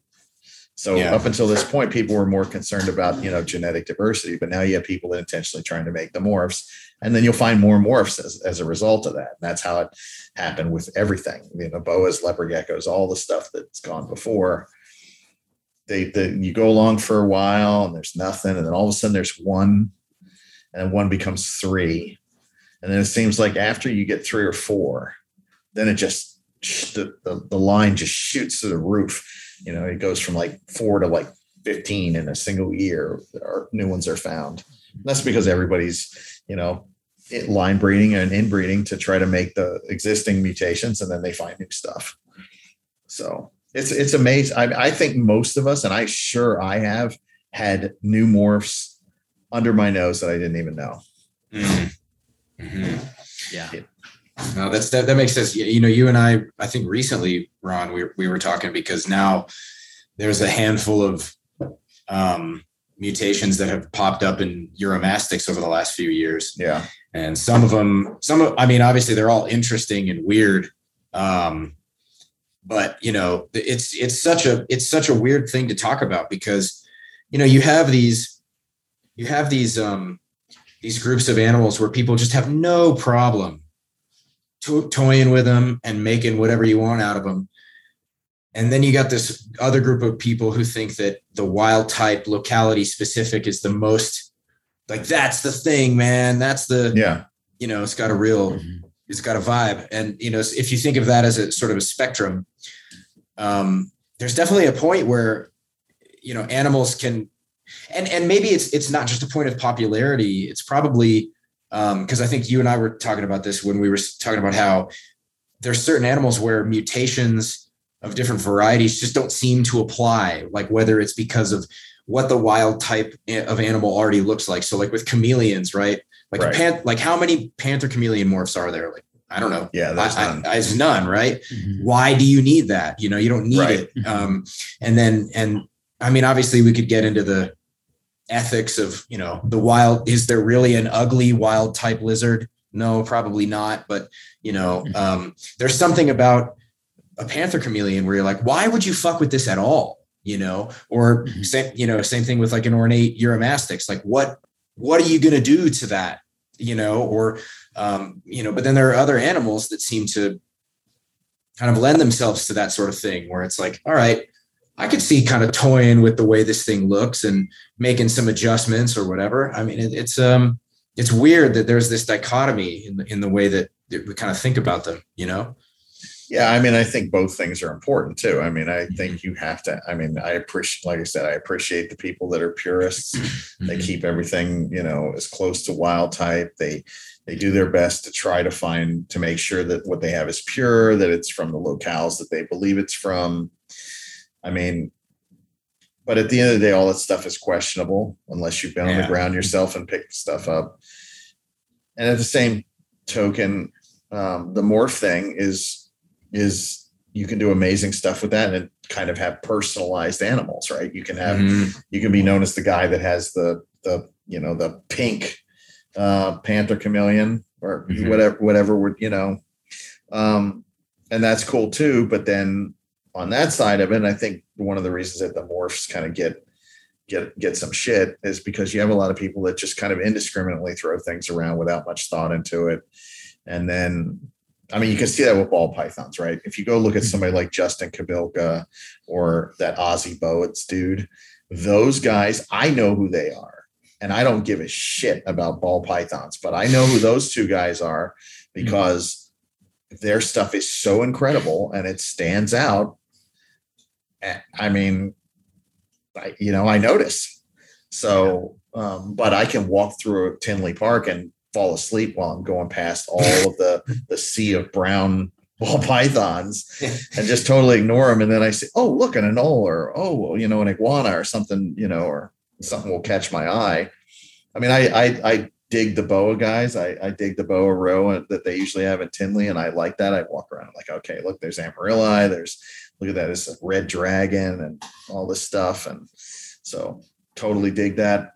I think um I I I, I really don't even know what I'm going this. It seems to me like the boa guys generally put more thought into what they're doing and and uh, maybe because there's less of them, there's less morphs to work with. You know, ball pythons have so many morphs now. It's it's it's it's actually unbelievable. Um, you know, and uh, so there's a, there's a lot. I, I don't know. I don't even know where I'm going with this, man. I just yeah. I just think that all of it is amazing in in some level. It's all necessary. You just have to find your niche and then go after it. But like you were saying, some species definitely lend themselves more to mutation, like because their mutations are actually stunning. Colorful, Mhm. bright. You know, they ca- they're eye catching. Some mutations just aren't. Like there are some species that they're just too muted, and they just don't display the mutation in, in a radical way. I mean, to some degree, bearded dragons have that problem. Now they've kind of overcome it over the years by making them, you know, super red or super yellow or super white. Um, but they've had to do a lot of work and a lot of very thoughtful, you know, uh, selection to get them to that point because they are essentially they were essentially a brown muted thing, you Mhm. know, and I don't even know if an albino popped up. How I mean, I know they have, and I've seen them, the ones that were born in Australia. Mhm. But I mean, if you got a caramel albino that popped up, you might miss it. You might not even know it's there. So, you know, but if you had a caramel like a T positive albino pop up in, you know, like a blood python, you'll you'll fucking know. You'll be like, okay, look at that, you know, Yeah. things like that. So, I mean, there's just I don't know, dude. There's so much that goes into all this, and it's hard to know. Um, I, for me personally, at this point, I probably going to stick with pillar species. I'm tired of mining new ground now, and and those two things that I I really think that that's probably going to be our ultimate future is just really Mhm. hardcore work on that on that direction. Um, So, oh, sorry. Go ahead. no, no, no, no, go. Uh, I'm kind of rambling. it's okay. It's, it's, it's good stuff, man. Um, so what are what are some of the things about? I mean, it, predicting the future is always stupid and silly and Yeah. dif- and difficult, right? But but Yeah. like, um, without going so far as to say anything about pre- prediction, what are some things about the future of herpetoculture that you kind of feel like are are coming or um, or feel like are are likely to happen and what are some things that you might want to see that uh, see change Hmm. That's a tricky one. Um, change is a is a funny thing, man. You got to be careful what you wish for on that one. Mhm. So I don't think there's anything that I would say I'd like to see change because every positive that you gain, you gain a negative on that. And you just Mhm. there's no such thing as a as a straight positive. It's you you you get a positive a- aspect of something, you gain a negative aspect with it, and then it just comes down to you know which one can you live with? Can you live with the negative that's attached to that positive before you ask for that? You know, Mhm. and oftentimes things like I like I look at the like modern technology, right? We've got all these great things. Like I I love my fucking phone when I'm out. I have to go somewhere. I just put in where I need to go and it fucking tells me where I gotta go. And I, I don't have to drive around with MapQuest uh, you know, print out Mhm. things and be holding up a paper while I'm looking for the for the for the place and you know having the ability to to have all that information at my fingertips anywhere I'm at in the- in the world and instantaneously that's amazing. Mhm. but it's coming at a price. I mean you know we're all we live in this anxiety vice that's you know and our lives are sped up exponentially and um, so I don't think I would be willing to trade to get rid of it at this point, but I also recognize that, you know. So as far as herpetoculture, I think I try to only look at the positive sides of things, as, Mhm. even though that's very difficult to do. Mhm. And I think where we're at, we're in a pretty damn good spot. I think uh, we made a lot of killer advancements. A lot of new people have come in and added things. Um, both of you have, and and so have a lot of other people. You, you know, so everybody uh, just keeps adding to the to the you know the whatever you call it the pool, I guess. Um, Mhm. and just everything makes everything better. Anything you add to that is going to be good. It's a it's a net positive. So as far as where it's going, man, I don't know. If I, I honestly, I remember specifically selling those ball pythons. I was pulling out of shipments to these guys, thinking this thing is never going to take off. These things are fucking pet rocks, and no one's ever going to care. These guys are crazy.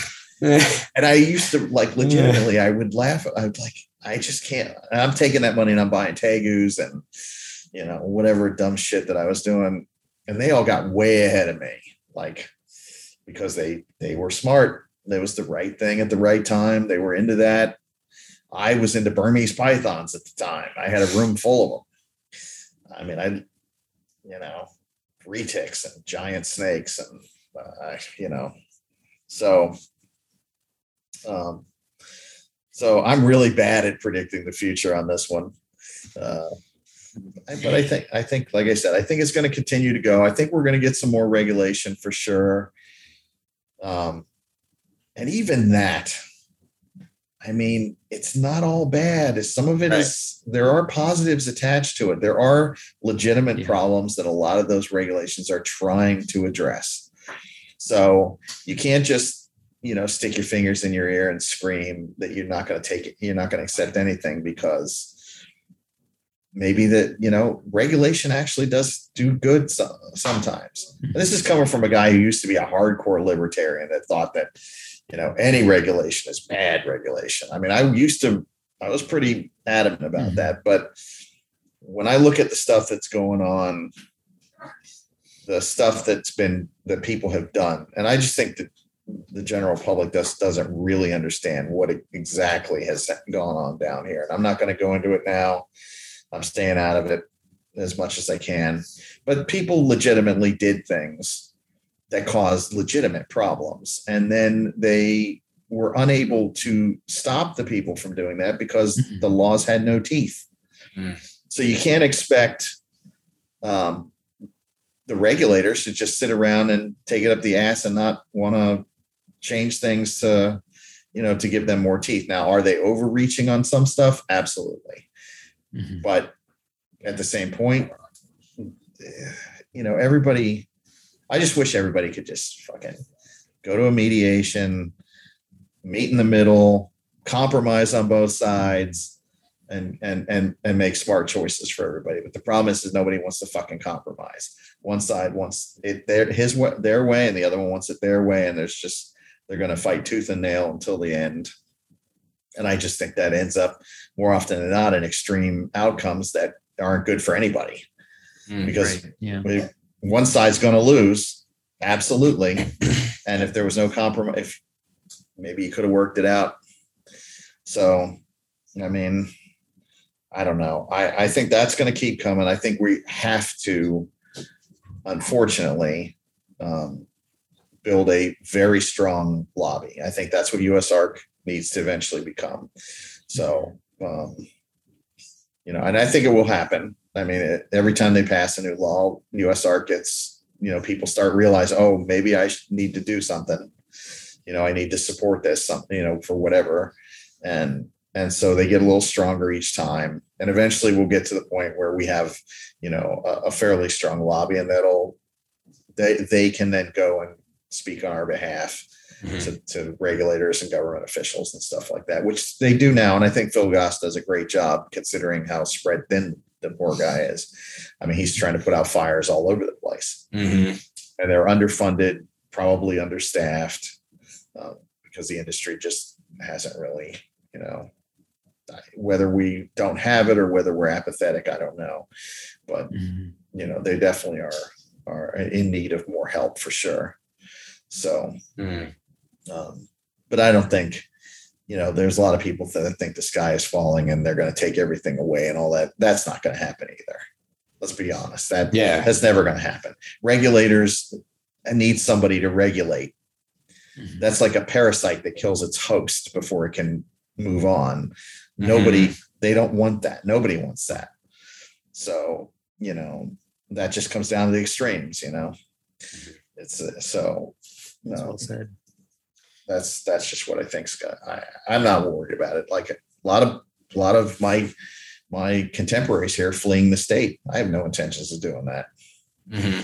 They're so convinced that the sky is falling and it's all over and they're going to take everything away. That's not going to happen. I have I I'm confident in that fact.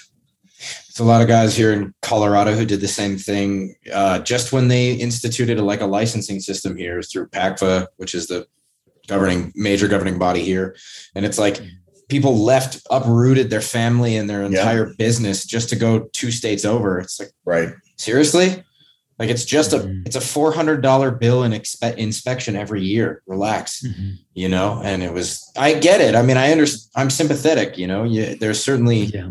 it's easy to have libertarian sympathies and leanings, right? Uh, if not, mm. if not full blown um, ideologies, but it's like, yeah, yeah. Anyway, not to not to yeah, no, I mean that's linger on that. No, that's that's what's going on down here, and mm-hmm. um, the problem is the slippery slope thing, right? Every, a lot of everybody thinks, oh my god, you know, if they do this, then X is going to lead to Y, Y is going to lead to Z, and it's absolutely in that in that frame. That's not that doesn't that rarely happens. I I can't mm-hmm. think of an instance anyway, just off the top. Although I'm sure there's some you could cite, but more often than not, that's not what happens. It's usually, you know, little things, inconveniences, aggravation.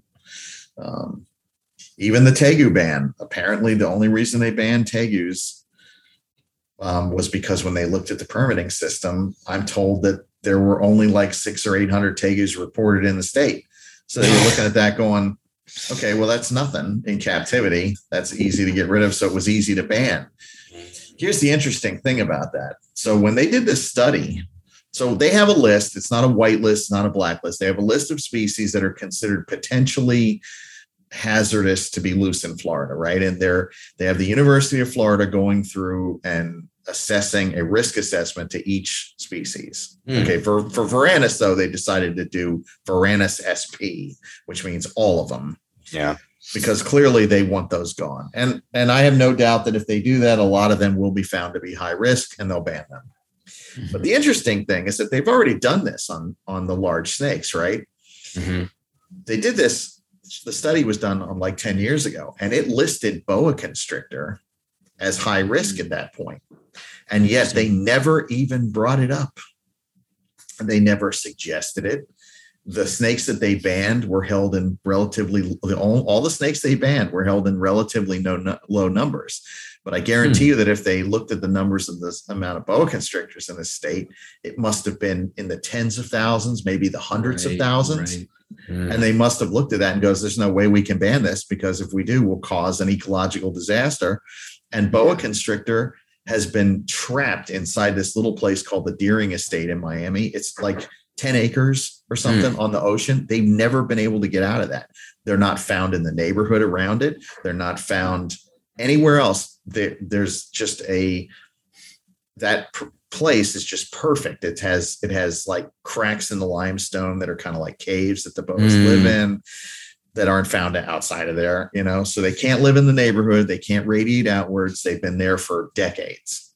Hmm. So I'm sure they looked at that and then even though they were a high risk and then looked at how many were in the state and then they're not found anywhere else. There's no boa constrictor colonies anywhere. And they didn't they didn't ban them. They left them alone. They never even mentioned it right? So interesting. So, so, so well, because it's uh, they they are taking into account other factors, and one of the factors is boas are a reptile. Uh, they are a pillar of the pet trade. They are held in extremely large numbers all across the United States, and particularly in Florida. Mm-hmm. And uh, what are you going to do if you ban if you ban a snake that's held in tens of thousands or hundreds of thousands of houses? what do you think is going to happen to a lot of those? A lot of those people are never going to even know that damn things are banned. Right. People that are going to, other people are going to freak out and dump them. And then you're going to create a, a problem if, if, you know, everybody starts throwing their boas out in their yard and letting them go. Mm-hmm. So there's all those, those things. And so that's the reason why I'm not particularly concerned. I'm even considering uh, running a, a boa blood python thing side to side because I I'm not concerned about it. Mm. And they may surprise me and they may ban boa constrictor and I'll be shocked if they do, but I, I don't think I don't think it's going to happen because I mean I just I, I I know they're not out to do what people are saying. They're not out to they're not working for PETA. They're not out to run us all out of business. They're not doing any of that. They're regulators trying to regulate you need to stay on top of them because you can't they will government will overreach when it gets the chance that whole never let a crisis go to waste thing is a legit thing people that's what they do that's how they operate mm-hmm. so you always have to have people that slap their hand when they try to take too much and that's what USARK is for um, but you know this idea that uh, any regulation is going to lead to, you know, uh, uh, essentially a, a cataclysm of the reptile trade in Florida is not going to happen. Yeah, there's certainly a correlation, I think, between paranoia and uh, keeping reptiles. Um, to say it's, I mean, it's just the number of guys I've known over the years who, I mean, granted, obviously, there's real concern over oversight and whatever. You know, we could debate that all day long, but there, it's it's funny to me the the way those two line up. There's just a I've never met more paranoid people than within reptiles. You know, it's just it's uh it's, it's a little strange to a certain degree. Um, well, reptile industry is a counterculture industry, so you're going to meet yeah eccentric yeah. people of all types. Yeah, I guess that's true. There's also a lot of overlap with the jujitsu and MMA community too. Oddly enough, there's just a lot of guys that do both of those things. Um, uh, oddly, uh, Roy, uh, I know. I just want to. I know there's a there's one other kind of overarching question that we tend to ask everybody, but I want to mm-hmm. make sure because I, you know, I can monopolize the conversation as much as anybody. So I want to make sure, uh, Roy, is there stuff that you wanted to ask ask Ron? Um, I mean, I'm just really enjoying this. Um, I feel like it could could kind of continue with this kind of endlessly, just spit. Yeah. but yeah, yeah. Um, I think on the on this kind of while we're on this this subject of of like the future though of of herpetoculture as like a discipline or practice, however you want to um, think of it. I'm curious. Um, there was something that that one of the questions that that Phil was actually talking about was um like what are some of like the kind of concepts or ideals that you'd like to see hmm. instilled mm. in kind of um, aspiring keepers and incoming keepers because i feel like this we are at this moment where it does feel like um, there's a massive growth curve happening i feel yeah, like for sure growth trend in herpetoculture and i think that it's interesting to see how like like kind of the pandemic has probably impacted that i think a yeah. lot of people just being at home and there's been a huge growth in podcasts around herpetoculture and media around herpetoculture. All that stuff, of course, is you know a positive um, feedback loop. But I'm just curious, yeah, like what you see as like what you'd like to see more of in in incoming keepers. If that makes sense. I mean, I mean, honestly, what what the things that I like the like well actually you two are both examples of that right? So so like i'm a fan of both of you. I knew who both of you were. I've watched both of you your work through social media and stuff and it caught my eye. The thousands of people there there's maybe 50 of you out there that i really say okay that's cool shit and i watched the stuff that you guys post particularly. So i mean it's kind of that the, the same mindset right that led to this podcast is like you know uh, guys that are doing smart shit, that are thinking outside the box, that are willing to take chances, to push the envelope a little bit. Because honestly, man, the good shit is in the fringes, right? I mean, everybody's mm. people do their best to stay out of the fringes, but if you don't, if no one goes in the fringes, you don't make any fucking advancement. That's where the advancement is. It's on the fringes. It's the people that are willing to push things farther that that that when somebody tells you oh that can't be done you're like fuck you i'm going to do that and then you find a way to do that and push it out. So that's what that's what drives me. And then i get inspired by that because i say oh this like this fucker has these kiddie poles that he screwed together flipped over and cut a hole in the top. And I, I was like holy shit that's a badass system. It was smart it was cheap it's effective. It, it, it has it goes like through all my it takes off all my boxes, right? I mean, can this be done at a at a at a during a during a day run to Home Depot and maybe to a pool store, you know? And I was like going through all that, and I was like, this, I mean, when I saw that, I remember thinking, okay, Phil's like super smart because anybody can go and buy a pre-built thing and plug it in the wall. But guys that take that shit and fucking find new ways to mm-hmm. to make it work. And the same thing with you. When I saw that you you had that badass Spilotes cage, right? You still have that, yeah. right? Yeah, I, I saw do, that yeah. thing and I was like, holy, because I was working with those for a while, mm-hmm. And I was like, oh my god, that's I, that's it. I quit. I'm just going to sell mine off now because I can't even. I, I just can't. And I thought about though trying to do what you did, but outside here. But mm-hmm. then it, I just got sidetracked with too many things, and and uh, it, and and I was tired of getting bit in the face, to be honest, by those.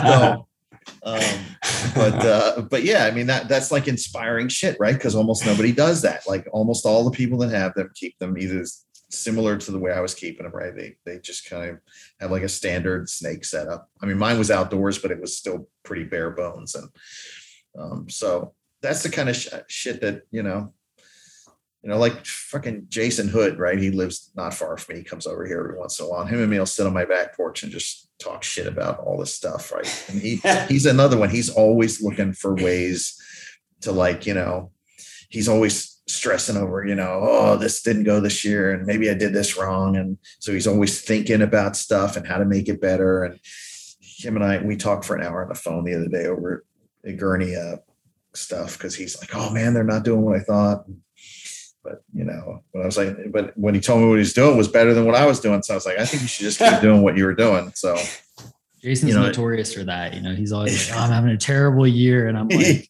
what are you talking about, man? yeah. He's got high standards. I know. he does. He does. I love that True. dude. Yeah. and uh, he, uh, but yeah, I mean, and there's a whole bunch of guys like that. I couldn't even begin to do them all justice. You know, guys and mm-hmm. girls out there that are doing stuff. So, um, you know, that's that's what I want to see. Piece. Uh, piece around like the the things coming in from the fringe. I, there's this, there's a there's a storyteller that I remember listening to once, um, and he was talking about just like in in this is like a persistent thing in myth that like like the genius emerges from the margins. Yeah. Like that, mm. that's where it comes from, you know? Absolutely. And like well, it's fascinating. That, that is something that has really stuck with me just in terms of just everything. Like, like in terms of like who I'm listening to, you know, when they're, when they're talking, it's like, where, like, where's this person positioned in, in society, you know, and like maybe that's mm. something to say that they they have a different perspective and there's value in that. Right. So I totally the perspective is a huge deal. Like that's yeah. probably one of the most important things. And a lot of people have totally overlooked that.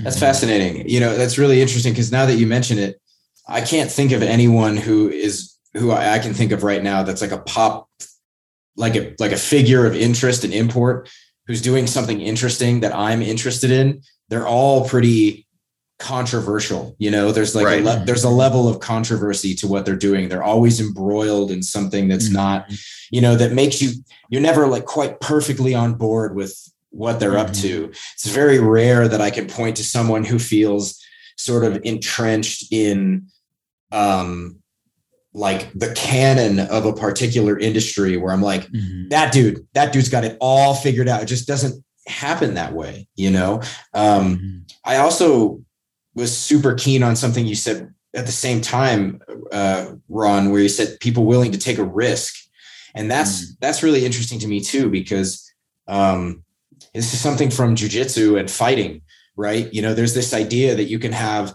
the most technical fighters in the world, and you can have the most entertaining fights in the world. And there's a there's a there's a Venn diagram where they overlap at some point, and you know maybe they're not always the same. Both are very very interesting right? But there is an you know there's something in in martial arts and in combat sports where we talk about like being willing to take a risk and go for something just go for it because even if it doesn't pay off yeah you're going to learn something there's going to be some entertainment out of it maybe and sometimes i feel like like virtuoso performance is a little bit like that. There's a what makes virtuoso performance so interesting is the fact that this is someone who's mastered the fundamentals, who's being willing to deviate in any direction right. from that center line just enough to make it interesting and to pull it into a realm that's less comfortable, that's less known, less secure, what have you. Um, and that's what's interesting about everybody rad in herpetoculture. I mean, shit, like, yeah, it's it's all the most interesting people that I, at least that I can think of at the moment are we're are totally kooky and doing something that's so different from all the rest, you know, or even if there's some similarities, there's just something different about the ones that stand out. Um, yeah. Well, it's all about security, man. Humans are very security security oriented, right? I mean, if you look mm. at the way we live, our societies, it's all we spend an enormous amount of time, energy, and money uh, on security at all levels, right? Mhm. And there's security in numbers. So when you're part of the herd and you're just kind of sitting there, it's safe. You Mhm. know, you can you'll get you'll if you're happy with whatever you know scraps you get from being the best fed sheep in the pen, then then that's cool. You know, I mean, if that's what makes you happy. But if you're willing to go out there on the edge and look for the the you know the, the untouched sweet grass that's growing on the edge where the wolves might rip your head off and kill you, but you're willing to take that risk, you get rewarded for that as long as you don't get, you know. So there's there's risks though. I mean, you might get beheaded by a wolf, Yeah. but you also might have you also might get the, you know, the good stuff that's out there on the corner, on the sides, you know, the fringes that nobody else has got the balls to go do. So it's mm-hmm. kind of one of those things, you know, you have to, I don't, I don't know. I, I, a long time ago, I went through a period where I went and looked at like people that were like famous or, or well known for specific things, right? Like I looked at a, a the sushi guy who was like legendary little old man in Japan that people would pay hundreds of dollars to just come in and have a single plate. It was by appointment only. And he was just this little dude living in this modest house. He was like a regular guy. He was totally very down to earth, but he- people would come from all over the place just to have this guy make them a meal. And there was a lot of other people, you know, different punk bands and and and and just all kinds of stuff. But they all had one thing in common, right? They were they were defiant as hell, and they were willing to to just step out of the out of the line and and try try stuff. And some, you know, most of the time you fail when you do that. Mhm. I failed way more than I've ever succeeded. And honestly, all the successes that I have don't amount to shit compared to the, the failures that I have have had are the best things that ever happened to me. They don't feel like it when it's happening to you. But when you look back at it, you're like, holy shit. If that hadn't happened, I wouldn't have learned this, and then I wouldn't have been able to move on to this. So, I mean, I clearly I need to be punched in the face every once in a while to uh, to do stuff. You know, it's like No, nothing will keep you honest like a good sock in the face, man. Right? Let me let me No. tell you. Yeah. so so I mean that and that comes down to it though. That's what happens when you go out on the fringe. But if you don't go out on the fringe, you'll never do anything beyond. Mm. I think most. I think everyone is capable of that. I mean, I think everyone is capable of doing great stuff, but so many people just they squander what they could do because they're they're they're addicted to the security or they're scared. I see it all the time. I see lots of people that are super smart, you know, um, they they absolutely have talents that they could do stuff with, but instead they're going to a shit job that they hate Mhm. and they're just grinding away for for some, you know, whatever. There's a variety of reasons, um, Mhm. and if they maybe took a chance, you know, on themselves and bet on themselves. And, and it's also the fear of failure, right? You can't be afraid to fail. Like you got to. That's one of the fortunate things. I think my parents did a good job of. Uh, one, they were pretty supportive about what I do. Like most of the naysaying shit that I got came from like outside sources. My parents were pretty much, you know, you do whatever you want. Um, Mhm. and uh but my dad is like one of those guys that if he sees a, a puddle he'll jump in it and sometimes the puddle's 10 feet deep and he goes and, and my mom is super super uh like like very security oriented so i kind of got both Mm. from them. I grew up in a house where one was they were they was chaos. They were they my parents are are definitely total polar polar opposites. Mhm. So I got to watch them both, and I was like, okay, I'm not going to do the dumb shit my dad does, and I'm also not going to be like my mom and be too scared to do anything ever and, Mhm. and be security oriented. So it gave me a pretty a, a pretty balanced outlook on life and. Um, watching them and the stuff they went through and analyzing my childhood and and the stuff that that we went through as a family. So Mm. that that that's what I use to be able to do what take the chances I use. And everybody's got everyone has that ability. I mean, nobody's I don't think any of us are special. We're just Mhm. just you know and all the pit that, that was what I got anyway. Where I was going with that is that was the, basically the the the understanding I got from looking at all those people that were doing amazing things. But when you look at them, you find out they're just like everybody else. They're not they're not special. They were just Yeah. willing to fail. They were willing to to go out there and play on the fringe, and you know, and and and there was a lot of you know defiance and fuck you, I'll do it whether you say I can or not kind of thing. So all that kind of went a went a, went a long way. I learned a lot from that. That's that's that's pretty brilliant, man. I like that quite a bit. Um, so uh, unless uh, there's any protest from from Roy, uh, it- you know, because I, I want to make sure you got you feel like you get you get enough of uh, time to ask. I, I want you to everybody to feel included in the conversation. Is what I'm trying to say. Um, no, no. I'm- anything else?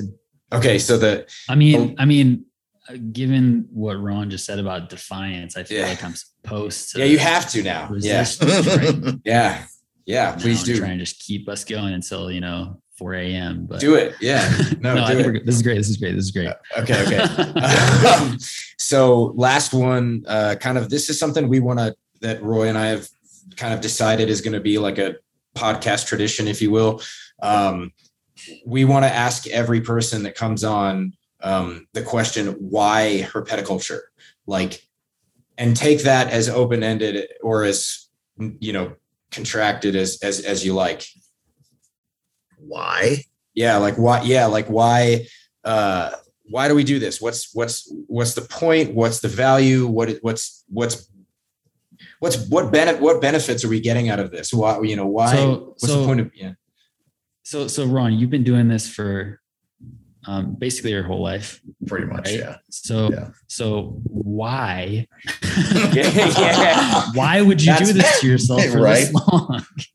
So i'm telling you i'm, I'm You know, telling like- you how how has it remained compelling after um you know all these years to continue to do this this uh, wild thing? Roy's the See, brains of the operation Yeah, he, I'm- that was I'm- definitely yeah, much better Yeah. framed than yeah Phil, you're fired. Go, go, go stand fine. in the fucking corner back there for a bye while. it bye everyone Um, Yeah, no, I mean, I've actually given that a lot of thought. I honestly don't know how to fucking answer, man. When I was a little kid, I grew up in Miami. My yard was full of lizards. I had this weird, uh, you know, just fascination. Probably the same thing that both of you have, and, and Yeah. almost everybody that does this has. That's Mhm. hardcore about it, anyway. Um, you know, that and I where I and I was very fortunate where I grew up because I like I lived in like inner city, like you know, my neighborhood was the, the kind of place where they have drive-bys and and and there was always like all kinds of shit going on. But even there, all the whole neighborhood was full of stuff. There was like there was corn snakes in the rundown crack houses. There was there was uh, there was a true story. I used to I used to catch quite a few corn snakes in the rafters of some busted up crack houses. Yeah. Every once in a while, somebody would come out running away with a pipe in hand. It was crazy, man. oh man Oh, man. Um, that's God, I could, tell, I could tell you some stories about that. I witnessed a murder. I was Oh, shot at three man. times. By the time I was 16, man. I that that was a crazy upbringing. But holy um, shit yeah, that neighborhood was something else, man. You've been asking all um, the wrong questions, Phil. Another day. Another But, um, day. but yeah, so I mean, so when I was a little kid, I just used to, you know, it just kind of kept going. And then I would, um, like when I was like in elementary school, I used to get home every day and I would change my clothes. I went to Catholic school, so I had to wear this stupid little outfit. But as soon as I got ah. home, I would change, right? And I'd go out in my backyard where we had these two big garbage cans, these big metal garbage cans. And there was always tons of lizards hanging out there. So I would go out there and just hang out by the garbage cans, catching lizards. And that was literally what I did when I was like seven years old, eight years old. Right. And then my parents finally got tired of me just catching little lizards. They took me to the pet store and let me pick out a iguana. And it turned out to be a Cuban anole, a knight anole. So I, that's what I just Oh. recently posted that photo of me as some little shit in my Yeah. Catholic schoolboy uniform in my backyard. Um, Love it. but that uh that was that was like really that that just really pushed me and then i just started reading all the books i could like i, I begged my mom to take me to the library every week and and I, and I would just go to immediately to the the animal section and and check out i checked out every book there like a million times. I actually stole some of the books in there in my library to this day. I have like giant reptiles from when I was a when I was a kid. Um, I just wasn't bringing that book back. I was like, ah, I'm keeping this one. But uh, but but um, yeah. So I don't know, man. It's just this thing. I don't even know how to describe it. It's just like it's just in you, and you can't. Mhm. You know, you just know. It's like okay, that's fucking awesome. But I mean, it's like that with everything. You know, like Right. Yeah.